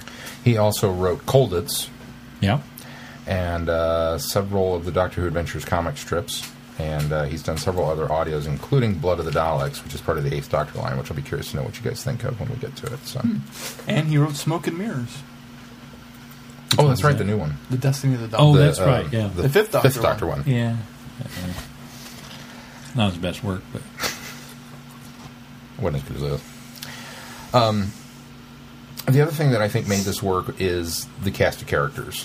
Is th- th- these are some some genuinely cool characters, and you you begin to like them, even though it's you know kind of like Titanic in the back of your head. You're knowing probably not going to make it out of this. But I like the fact that he dropped the line at the end of, well, we don't know if they got to survive or not. Yeah. It kind of gives you hope that the characters you did like got to live on, and those that you didn't killed. we sort of get the impression that Cassie and the guy that ultimately helps her, the the guy that was champion uh, the ISIS, the goddess ISIS.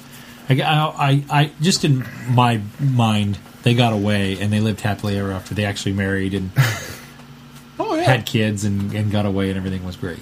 So, and I like to think that that one centurion that helped her ultimately, who was who she had conked in the head when the then when they were trying to mm-hmm. escape the second time, I think it was maybe it was the first time, and then he runs across her again and in, and ends up giving her a chance because I mean this volcano's going off, so I'm you know, and she convinces him that you know if you lock me up again. I have no chance whatsoever, and so he does give her a chance. And s- just that little nugget of made me think, yeah, I hope he survives too. I hope he gets away as well. I really did. I thought that. I thought, you know what? That's I want to throw out special props to Brian Blessed Light.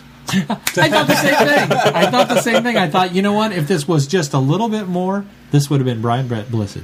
that is really cool artwork that they It is have good on artwork. the TARDIS Wikio.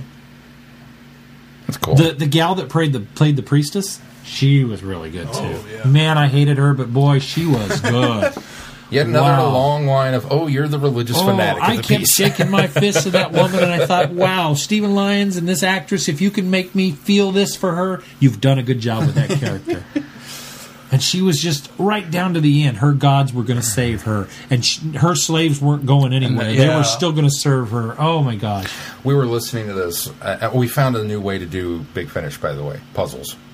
Oh, that's Oh, a good oh, way. yeah. it. That's the perfect way to listen to. Mel and I worked. We were working on a new puzzle, so we were staying up late and we were listening to this. And even we got to that point, she's like, "Carry my artwork downstairs. What are you doing? If this was a blah blah. If any of this is broken," and Mel's going, "Conk, conk." Conk, and I'm like, "What are you doing?" She goes, "I'm waiting for the ceiling to fall on this bit." So, when, when Mel makes that kind of comment, you're like, "Yeah, we got it," you know. And then it went, and she was like, "Yeah." There it is. there, that's that's what we were waiting for. But um, yeah, and then I, I, the barmaid, I really liked, but I think you're kind of supposed to like her, mm-hmm. even though Yeah. she's very transparent with the have a drink, have a drink. You really ought to have a drink. Wouldn't you like to have a drink? You should have a drink. It's like, come on, lady, you're kind of Well, telegraphing and the her siding here. with Brian Blessed Light, and you know, and- but, but also having sympathy for the doctor. So she's treading that line, you Yeah. know, between the two, and not really taking a side, but sort of favoring one or the other at any time that's convenient for Well, her. and I was so worried that Brian Blessed Light was going to be the stereotypical brute, Mm-hmm. you know, because he's a gladiator and he's this and he's that. And he kind of starts off with, you know, uh, you've bested me my honor and I'm going to kill you and this kind of stuff. I like, oh, here we go. But then later when he has the very quiet conversation with the barmaid as about to why. this I cannot allow my reputation to die Because because, I death. live on Yeah. that. It's, and it was like, wow, this is a really well fleshed out guy. Yeah, I thought the same thing. You know, that was that was cool. And bravo for setting that up that way because by by developing a character in such a way that you think, oh, this is that, this is that typical. Oh, hey, surprise! Oh, look, Surprise. there's more to him there. Mm-hmm. Yeah. now, admittedly, we did get down to a fisticuffs match in the arena during the volcano going off. It's like, oh, you couldn't have timed that any better. Which that's one thing I really liked about this story. Also, is when in Fires of Pompeii, the volcano's starting to go. They tart us out of there. I liked hearing what they were going through and struggling against the ash. oh, and the, the all of that stuff was Yeah. so interesting to Yeah. listen to because I never really thought.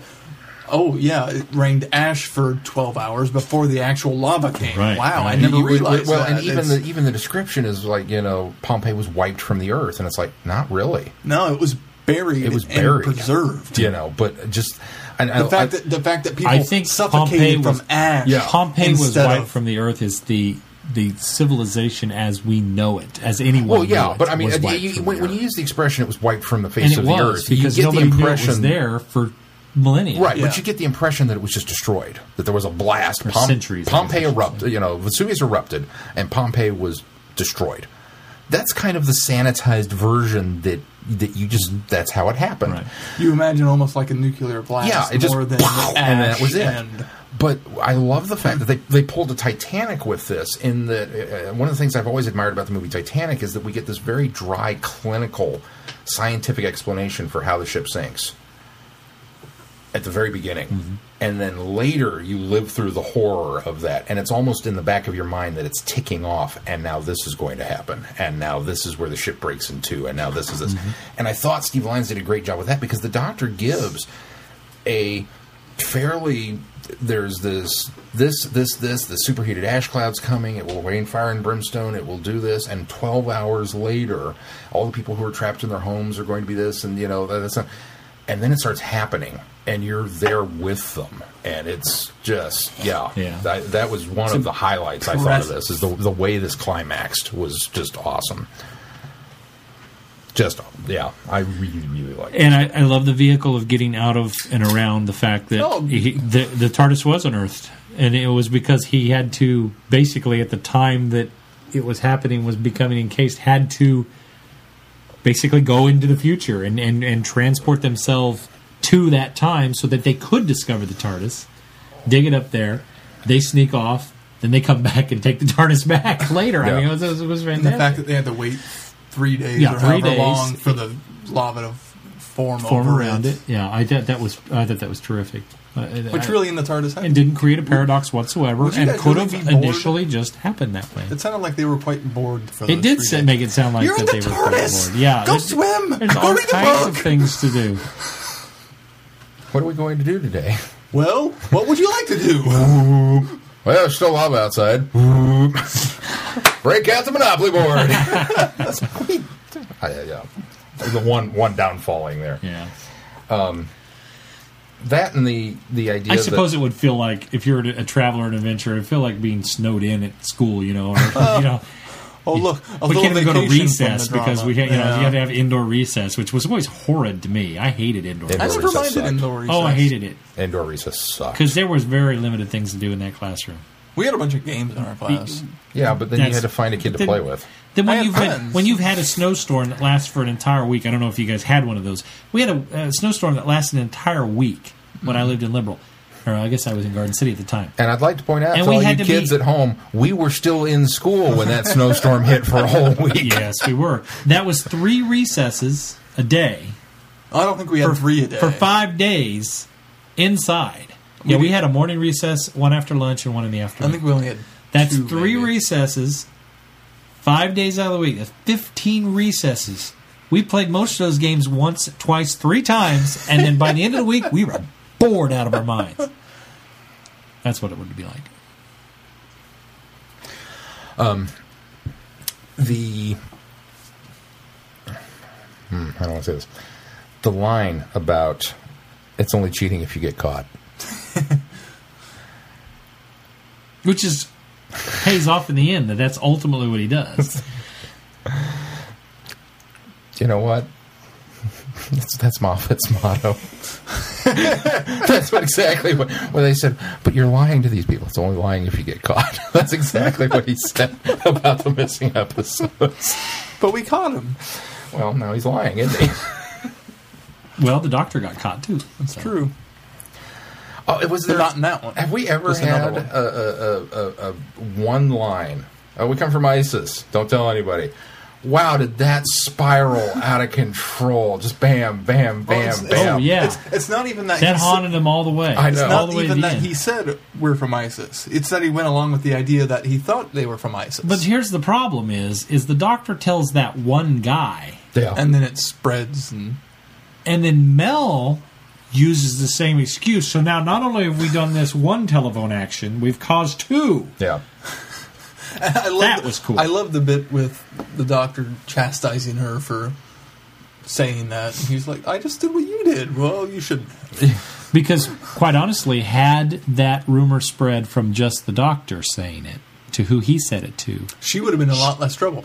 well, she needed no. The priestesses needed to validate it, and who validated it for her?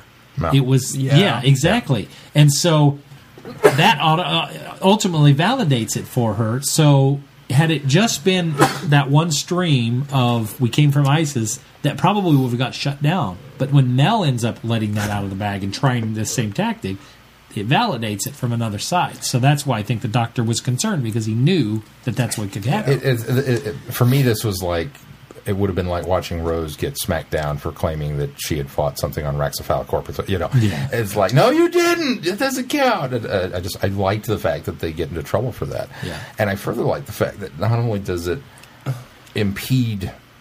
You know what what's going on with the story, but then later when Mel's going through her series of captures and escapes, captures and escapes, then she can't convince the guy that something bad's actually happening. Well, you've lied to me before. Oh, come right. Yeah. yeah. I just can't catch a break. So I was a little worried that they were going to go the, the, the route of the story arc that we're all kind of complaining about the last couple of weeks about, oh, the creeper in town has picked up on you and now he's visiting you at the whorehouse. You know, Oh, really? We're going to really go. thought it was but but they that kind of. I mean, it was No, still there, right, but right. it was a, a different. it was very sidelined Yeah. for everything. Yeah, I comparatively, like it that. was. So I was glad that that was. I don't. I can't really find much to complain about No, with this no, one. I, you know, there's there's, Not at all. there's great things in this, and And I think you can fan retcon. Uh, what's the the Pompeii one? Fires of Pompeii. Is it Fires of Pompeii? So Fires Yeah. of Pompeii. I know. Fires of That's why I keep calling Really? this Fires of Oh, wow. Pompeii Okay. because it's Fires of Vulcan and Fires of Pompeii. So I think you can retcon Fires of Pompeii with the Doctor knowing that he's been here before and what maybe districts to stay out of. Yeah. because Oh, he knows that they're over I here mean, doing Pompeii this. wasn't a small city. and I'm, I got to go back now and watch and It see if there town. if there are any moments that David Tennant begins to get legitimately concerned that maybe this is where the TARDIS gets buried and he screwed up earlier. Because now I'm curious to know if that's there. Maybe he figures ah, I've already fixed that paradox. Right, but you know, right. wouldn't it be wouldn't it be ironic if yet another down the road we've un, un, excavated yet another section of Pompeii and they went. Wait a minute. What do you mean there's another police box here? there are two of them? Okay, somebody's playing a prank. What's the deal? Get unit on the horn. What are you guys doing to us? All right. Well, what's coming up on the schedule next week, Sean? Coming up on the schedule, our countdown for Friday Night Who continues with the Doctors. We're going to number six. And you know what that means? Don't you? Vengeance on Varos. Vengeance on Varos. Oh, I thought it was going to be uh, Twin Dilemma. I, they would throw things at us if I scheduled those two back to back, apparently. At least Glenn would. Um, by the way, I'd do you have Vengeance break things? Do you have Vengeance of Eros No. on the? Because I think you skipped it and went to five. I think five Did I is the skip next. five? I'll look. I'll look at my. You, there's one that I thought was missing. Maybe not, but since you've been handling posting those, I thought I would let you know that I noticed that was missing. Sorry, a little uh, on air laundry there for you. Uh, so we've got Vengeance on Varos for our Friday Those night. posts aren't pre-scheduled. I do that every Friday. Sure you do. And then, uh, of course, we've already reviewed Vengeance on Varos. So on the show next week, that will enable us to spend the whole time talking about the Ninth Doctor because this is the Ninth Doctor month. We're back on track with our 50th anniversary. So we will have our look at Doctor Who Revisited, number nine, and the 50th anniversary discussion of the Ninth Doctor era. So there's still time to vote. The poll is up on our website. Make sure you go and pick an Eccleston episode as uh, most representative. What? I'm trying to decide if I watched. I have not yet. Okay. I give you a hint, though. You know who's not in it? Eric Roberts. I can give you three hints of who's not in it. Eric Roberts. And Julia. Julia Roberts is not Julia in it. Roberts is not in it either. Maybe you should rewatch it. Maybe I should. Did I watch it? I, I don't know. Did I tell you that I watched it? Not that I remember. Oh, my memory I watched this. Man, my memory sucks. This is terrible. I can't remember if I watched it or not. Oh darn! You're gonna have to watch a 30 minute special again. This, this is what happens when you change my scheduling. It's true because I've been ahead of myself for a long A time long because time, of your yeah. scheduling. So then, uh, and then the following week uh, is the Fifth Doctor on Friday Night Who with Warriors of the Deep. We're going to get the Myrka. Yay, the Myrka. And um, I actually need to find some things to review then because we don't have much in the way of shows. I've got Friday Night Who planned out almost to the end of the year, but the shows are kind of like, mm, I don't know what's going on yet. So we'll get it posted. Yeah, we'll have something. We'll keep you posted. You know what we're going to talk about next How week? about enemy, enemy of the enemy of the world? Ne- ne- next week we're going to talk about the the World that next. we're going to talk about the next two episodes they found. Ah, let's talk about. Uh, let's let's put enemy of the. If we really don't have it scheduled, although No. you maybe you want to wait till it comes out. Well, no, that's just it. Is that I, I'm fine with, and, and Chrissy brought this up too. Is when are we going to put these on the schedule now that they're you know, and I'm I'm fine with it. I'm dying. I'm chomping at the bit to get to them, especially since we're getting. But there are going to be people that Troughton's. are only saving their money for the DVD. Yeah, I mean, and- there- I, I recognize as much as I want people to buy this on iTunes, I recognize there's people that just can't do that. So maybe we should wait till it's. I um. I, I, the, the problem is that under the new Friday Night Who format, these are both six parters, which would be two weeks. true. So, unless you And think, we've stopped reviewing television stories. That's true. aren't We, can, of we, can- Night we'd have to put it on a Friday Night Who yeah, because that's what we've been doing. Yeah. and we've already got those scheduled out until Well, November. we, so- again, we've got a Troughton coming up. We could very easily go. oh, that's boop, true. And put it there. No, but, you can't because it's, Because it's two, two- weeks. yeah. But it's- it would be two weeks, and that would Unless we throw it broke, off. broke our rule and did. All six. Now, all w- six. uh, which one's uh, Web of Fear? So we could conceivably do Web of Fear because it's only five episodes. With I mean, do you get the full telesnaps? Yeah, Is it twenty? full oh, so, so that's tw- still you get a 20, it's you still still six get parts. a 20 you'd still get Okay. a 20 minute episode. Yeah. See, I just I don't know that there's a. No. I mean, It's like you can almost fudge Ice Warriors since there were two parts missing. well, and they if we're, it if we're going to a- do a great intelligence adversary archive, we should wait and do That's Web of true. Fear in that because we usually do one that we watch or yeah, listen to. In this at the very least. yeah. at the very least. I, I would, uh, you know, if everybody's just asking, yes, I would love to get these on the schedule. I just, I don't know that they're going to work with the format that we've set up for our countdown leading up to the anniversary. So We're giving you something Now, to look forward after to that- buying the DVD. after that, all bets are off. We can get them on there pretty much any time at that Yeah. point, but Yeah. we'll figure something out. So there's that. All right. Well, is there anything else house cleaning we need to do? Make sure you go and download them. I, I had a actually comment. Um, I don't know if you saw while you were on your soapbox saying you should go buy these from from, from iTunes. I bought. Oh, you did. I sat here on the show and bought my two. I bought both of them from iTunes and uh, I posted a picture. Well, send me proof, proof, and I won't put you in the. Uh... All right. Well, I won't put you in the drawing because you disqualified. Yeah, I know. well, somebody Well- commented on it, and I'm not sure if I want to, To be fair- this comment or not. He's he's getting ready to click buy. Okay. So he has, according, guess to, this according to that picture, he I hasn't haven't bought it bought yet. them. Oh Yeah, yeah, you They're- haven't they're convinced me. He needed to do an Instagram video. Actually, Oh, you know what? that's I'm, right. I'm going to read this comment, and I'm, I'm going to omit the name to protect the innocent or the guilty in this case. Um, but the, the, the, the comment is, I torrented them. Seemed the right thing to do, seeing as how they didn't seem to care about the value in them when they wiped the tapes originally.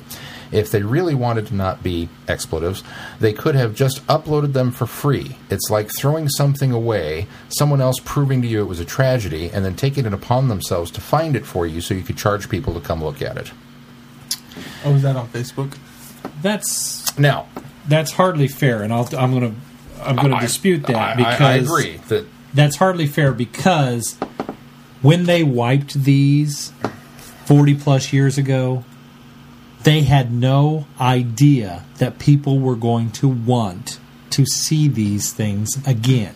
There was no There was- DVDs, there was trash. there were no VHS, there was nothing. There was no home market for this. And it was a common practice yes, for both ITV and the BBC to wipe them and save money because they were a public entity in order to make room to do other stories, to things that were new and Well, and I understand that part of it, which I'd never thought of before, but apparently part of it was there was an actors guild that was involved because they didn't want anything recorded from the standpoint that if the BBC or ITV or whoever, if you ever wanted to rebroadcast something, their point of view is you ought to pay the actors to come back in and reperform it if you're going to rebroadcast it.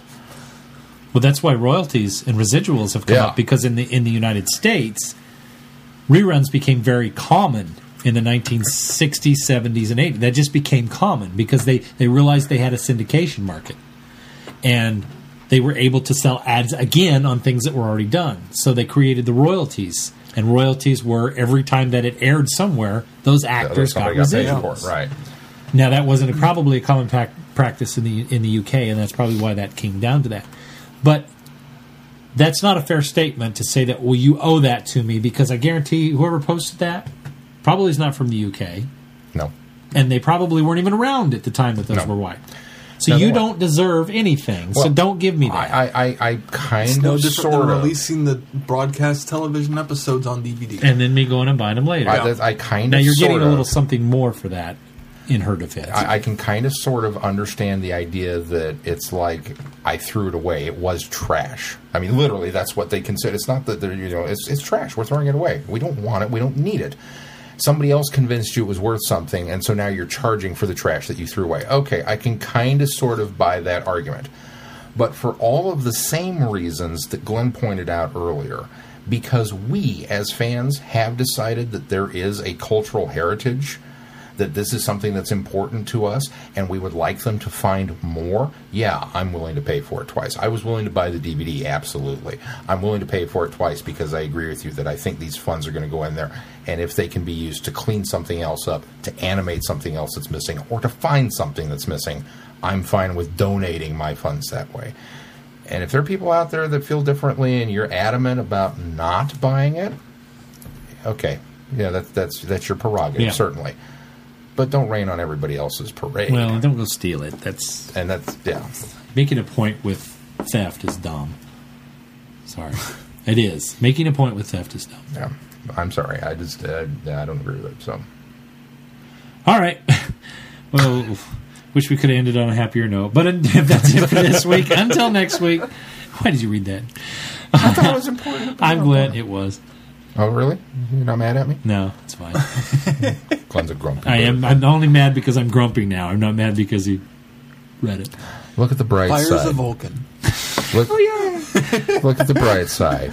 This time next year, we'll be sitting around and you'll be eating crow over how right I was that all those episodes showed up and all those doctors were in the 50th. What- I'm not. I'm not what's saying that they. claim That, it's I'm gonna not. I'm take a not. year I'm or in not this 50th year? disputing. Just it doesn't matter. Yes. there Yeah, are it more. does. No, it I'm doesn't. dis- They've got more. I'm disputing. I'm not disputing the lost episodes because I'm. I fall down on the side that they may be setting on them. I don't, the the the one that I come down hard on and that I think you're absolutely wrong, but wish you were right, is that there are classic doctors. In They're the classic 50th. doctors in the 50th. Although we just did find out that somebody else is in the 50th that they kept that secret for quite Possibly. a while.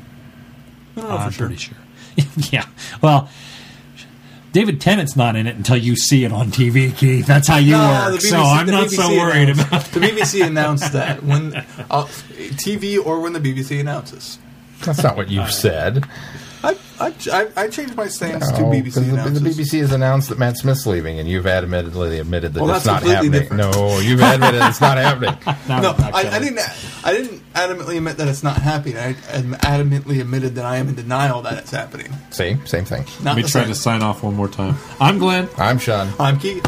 Cheers. Good night, everybody. Be seeing you.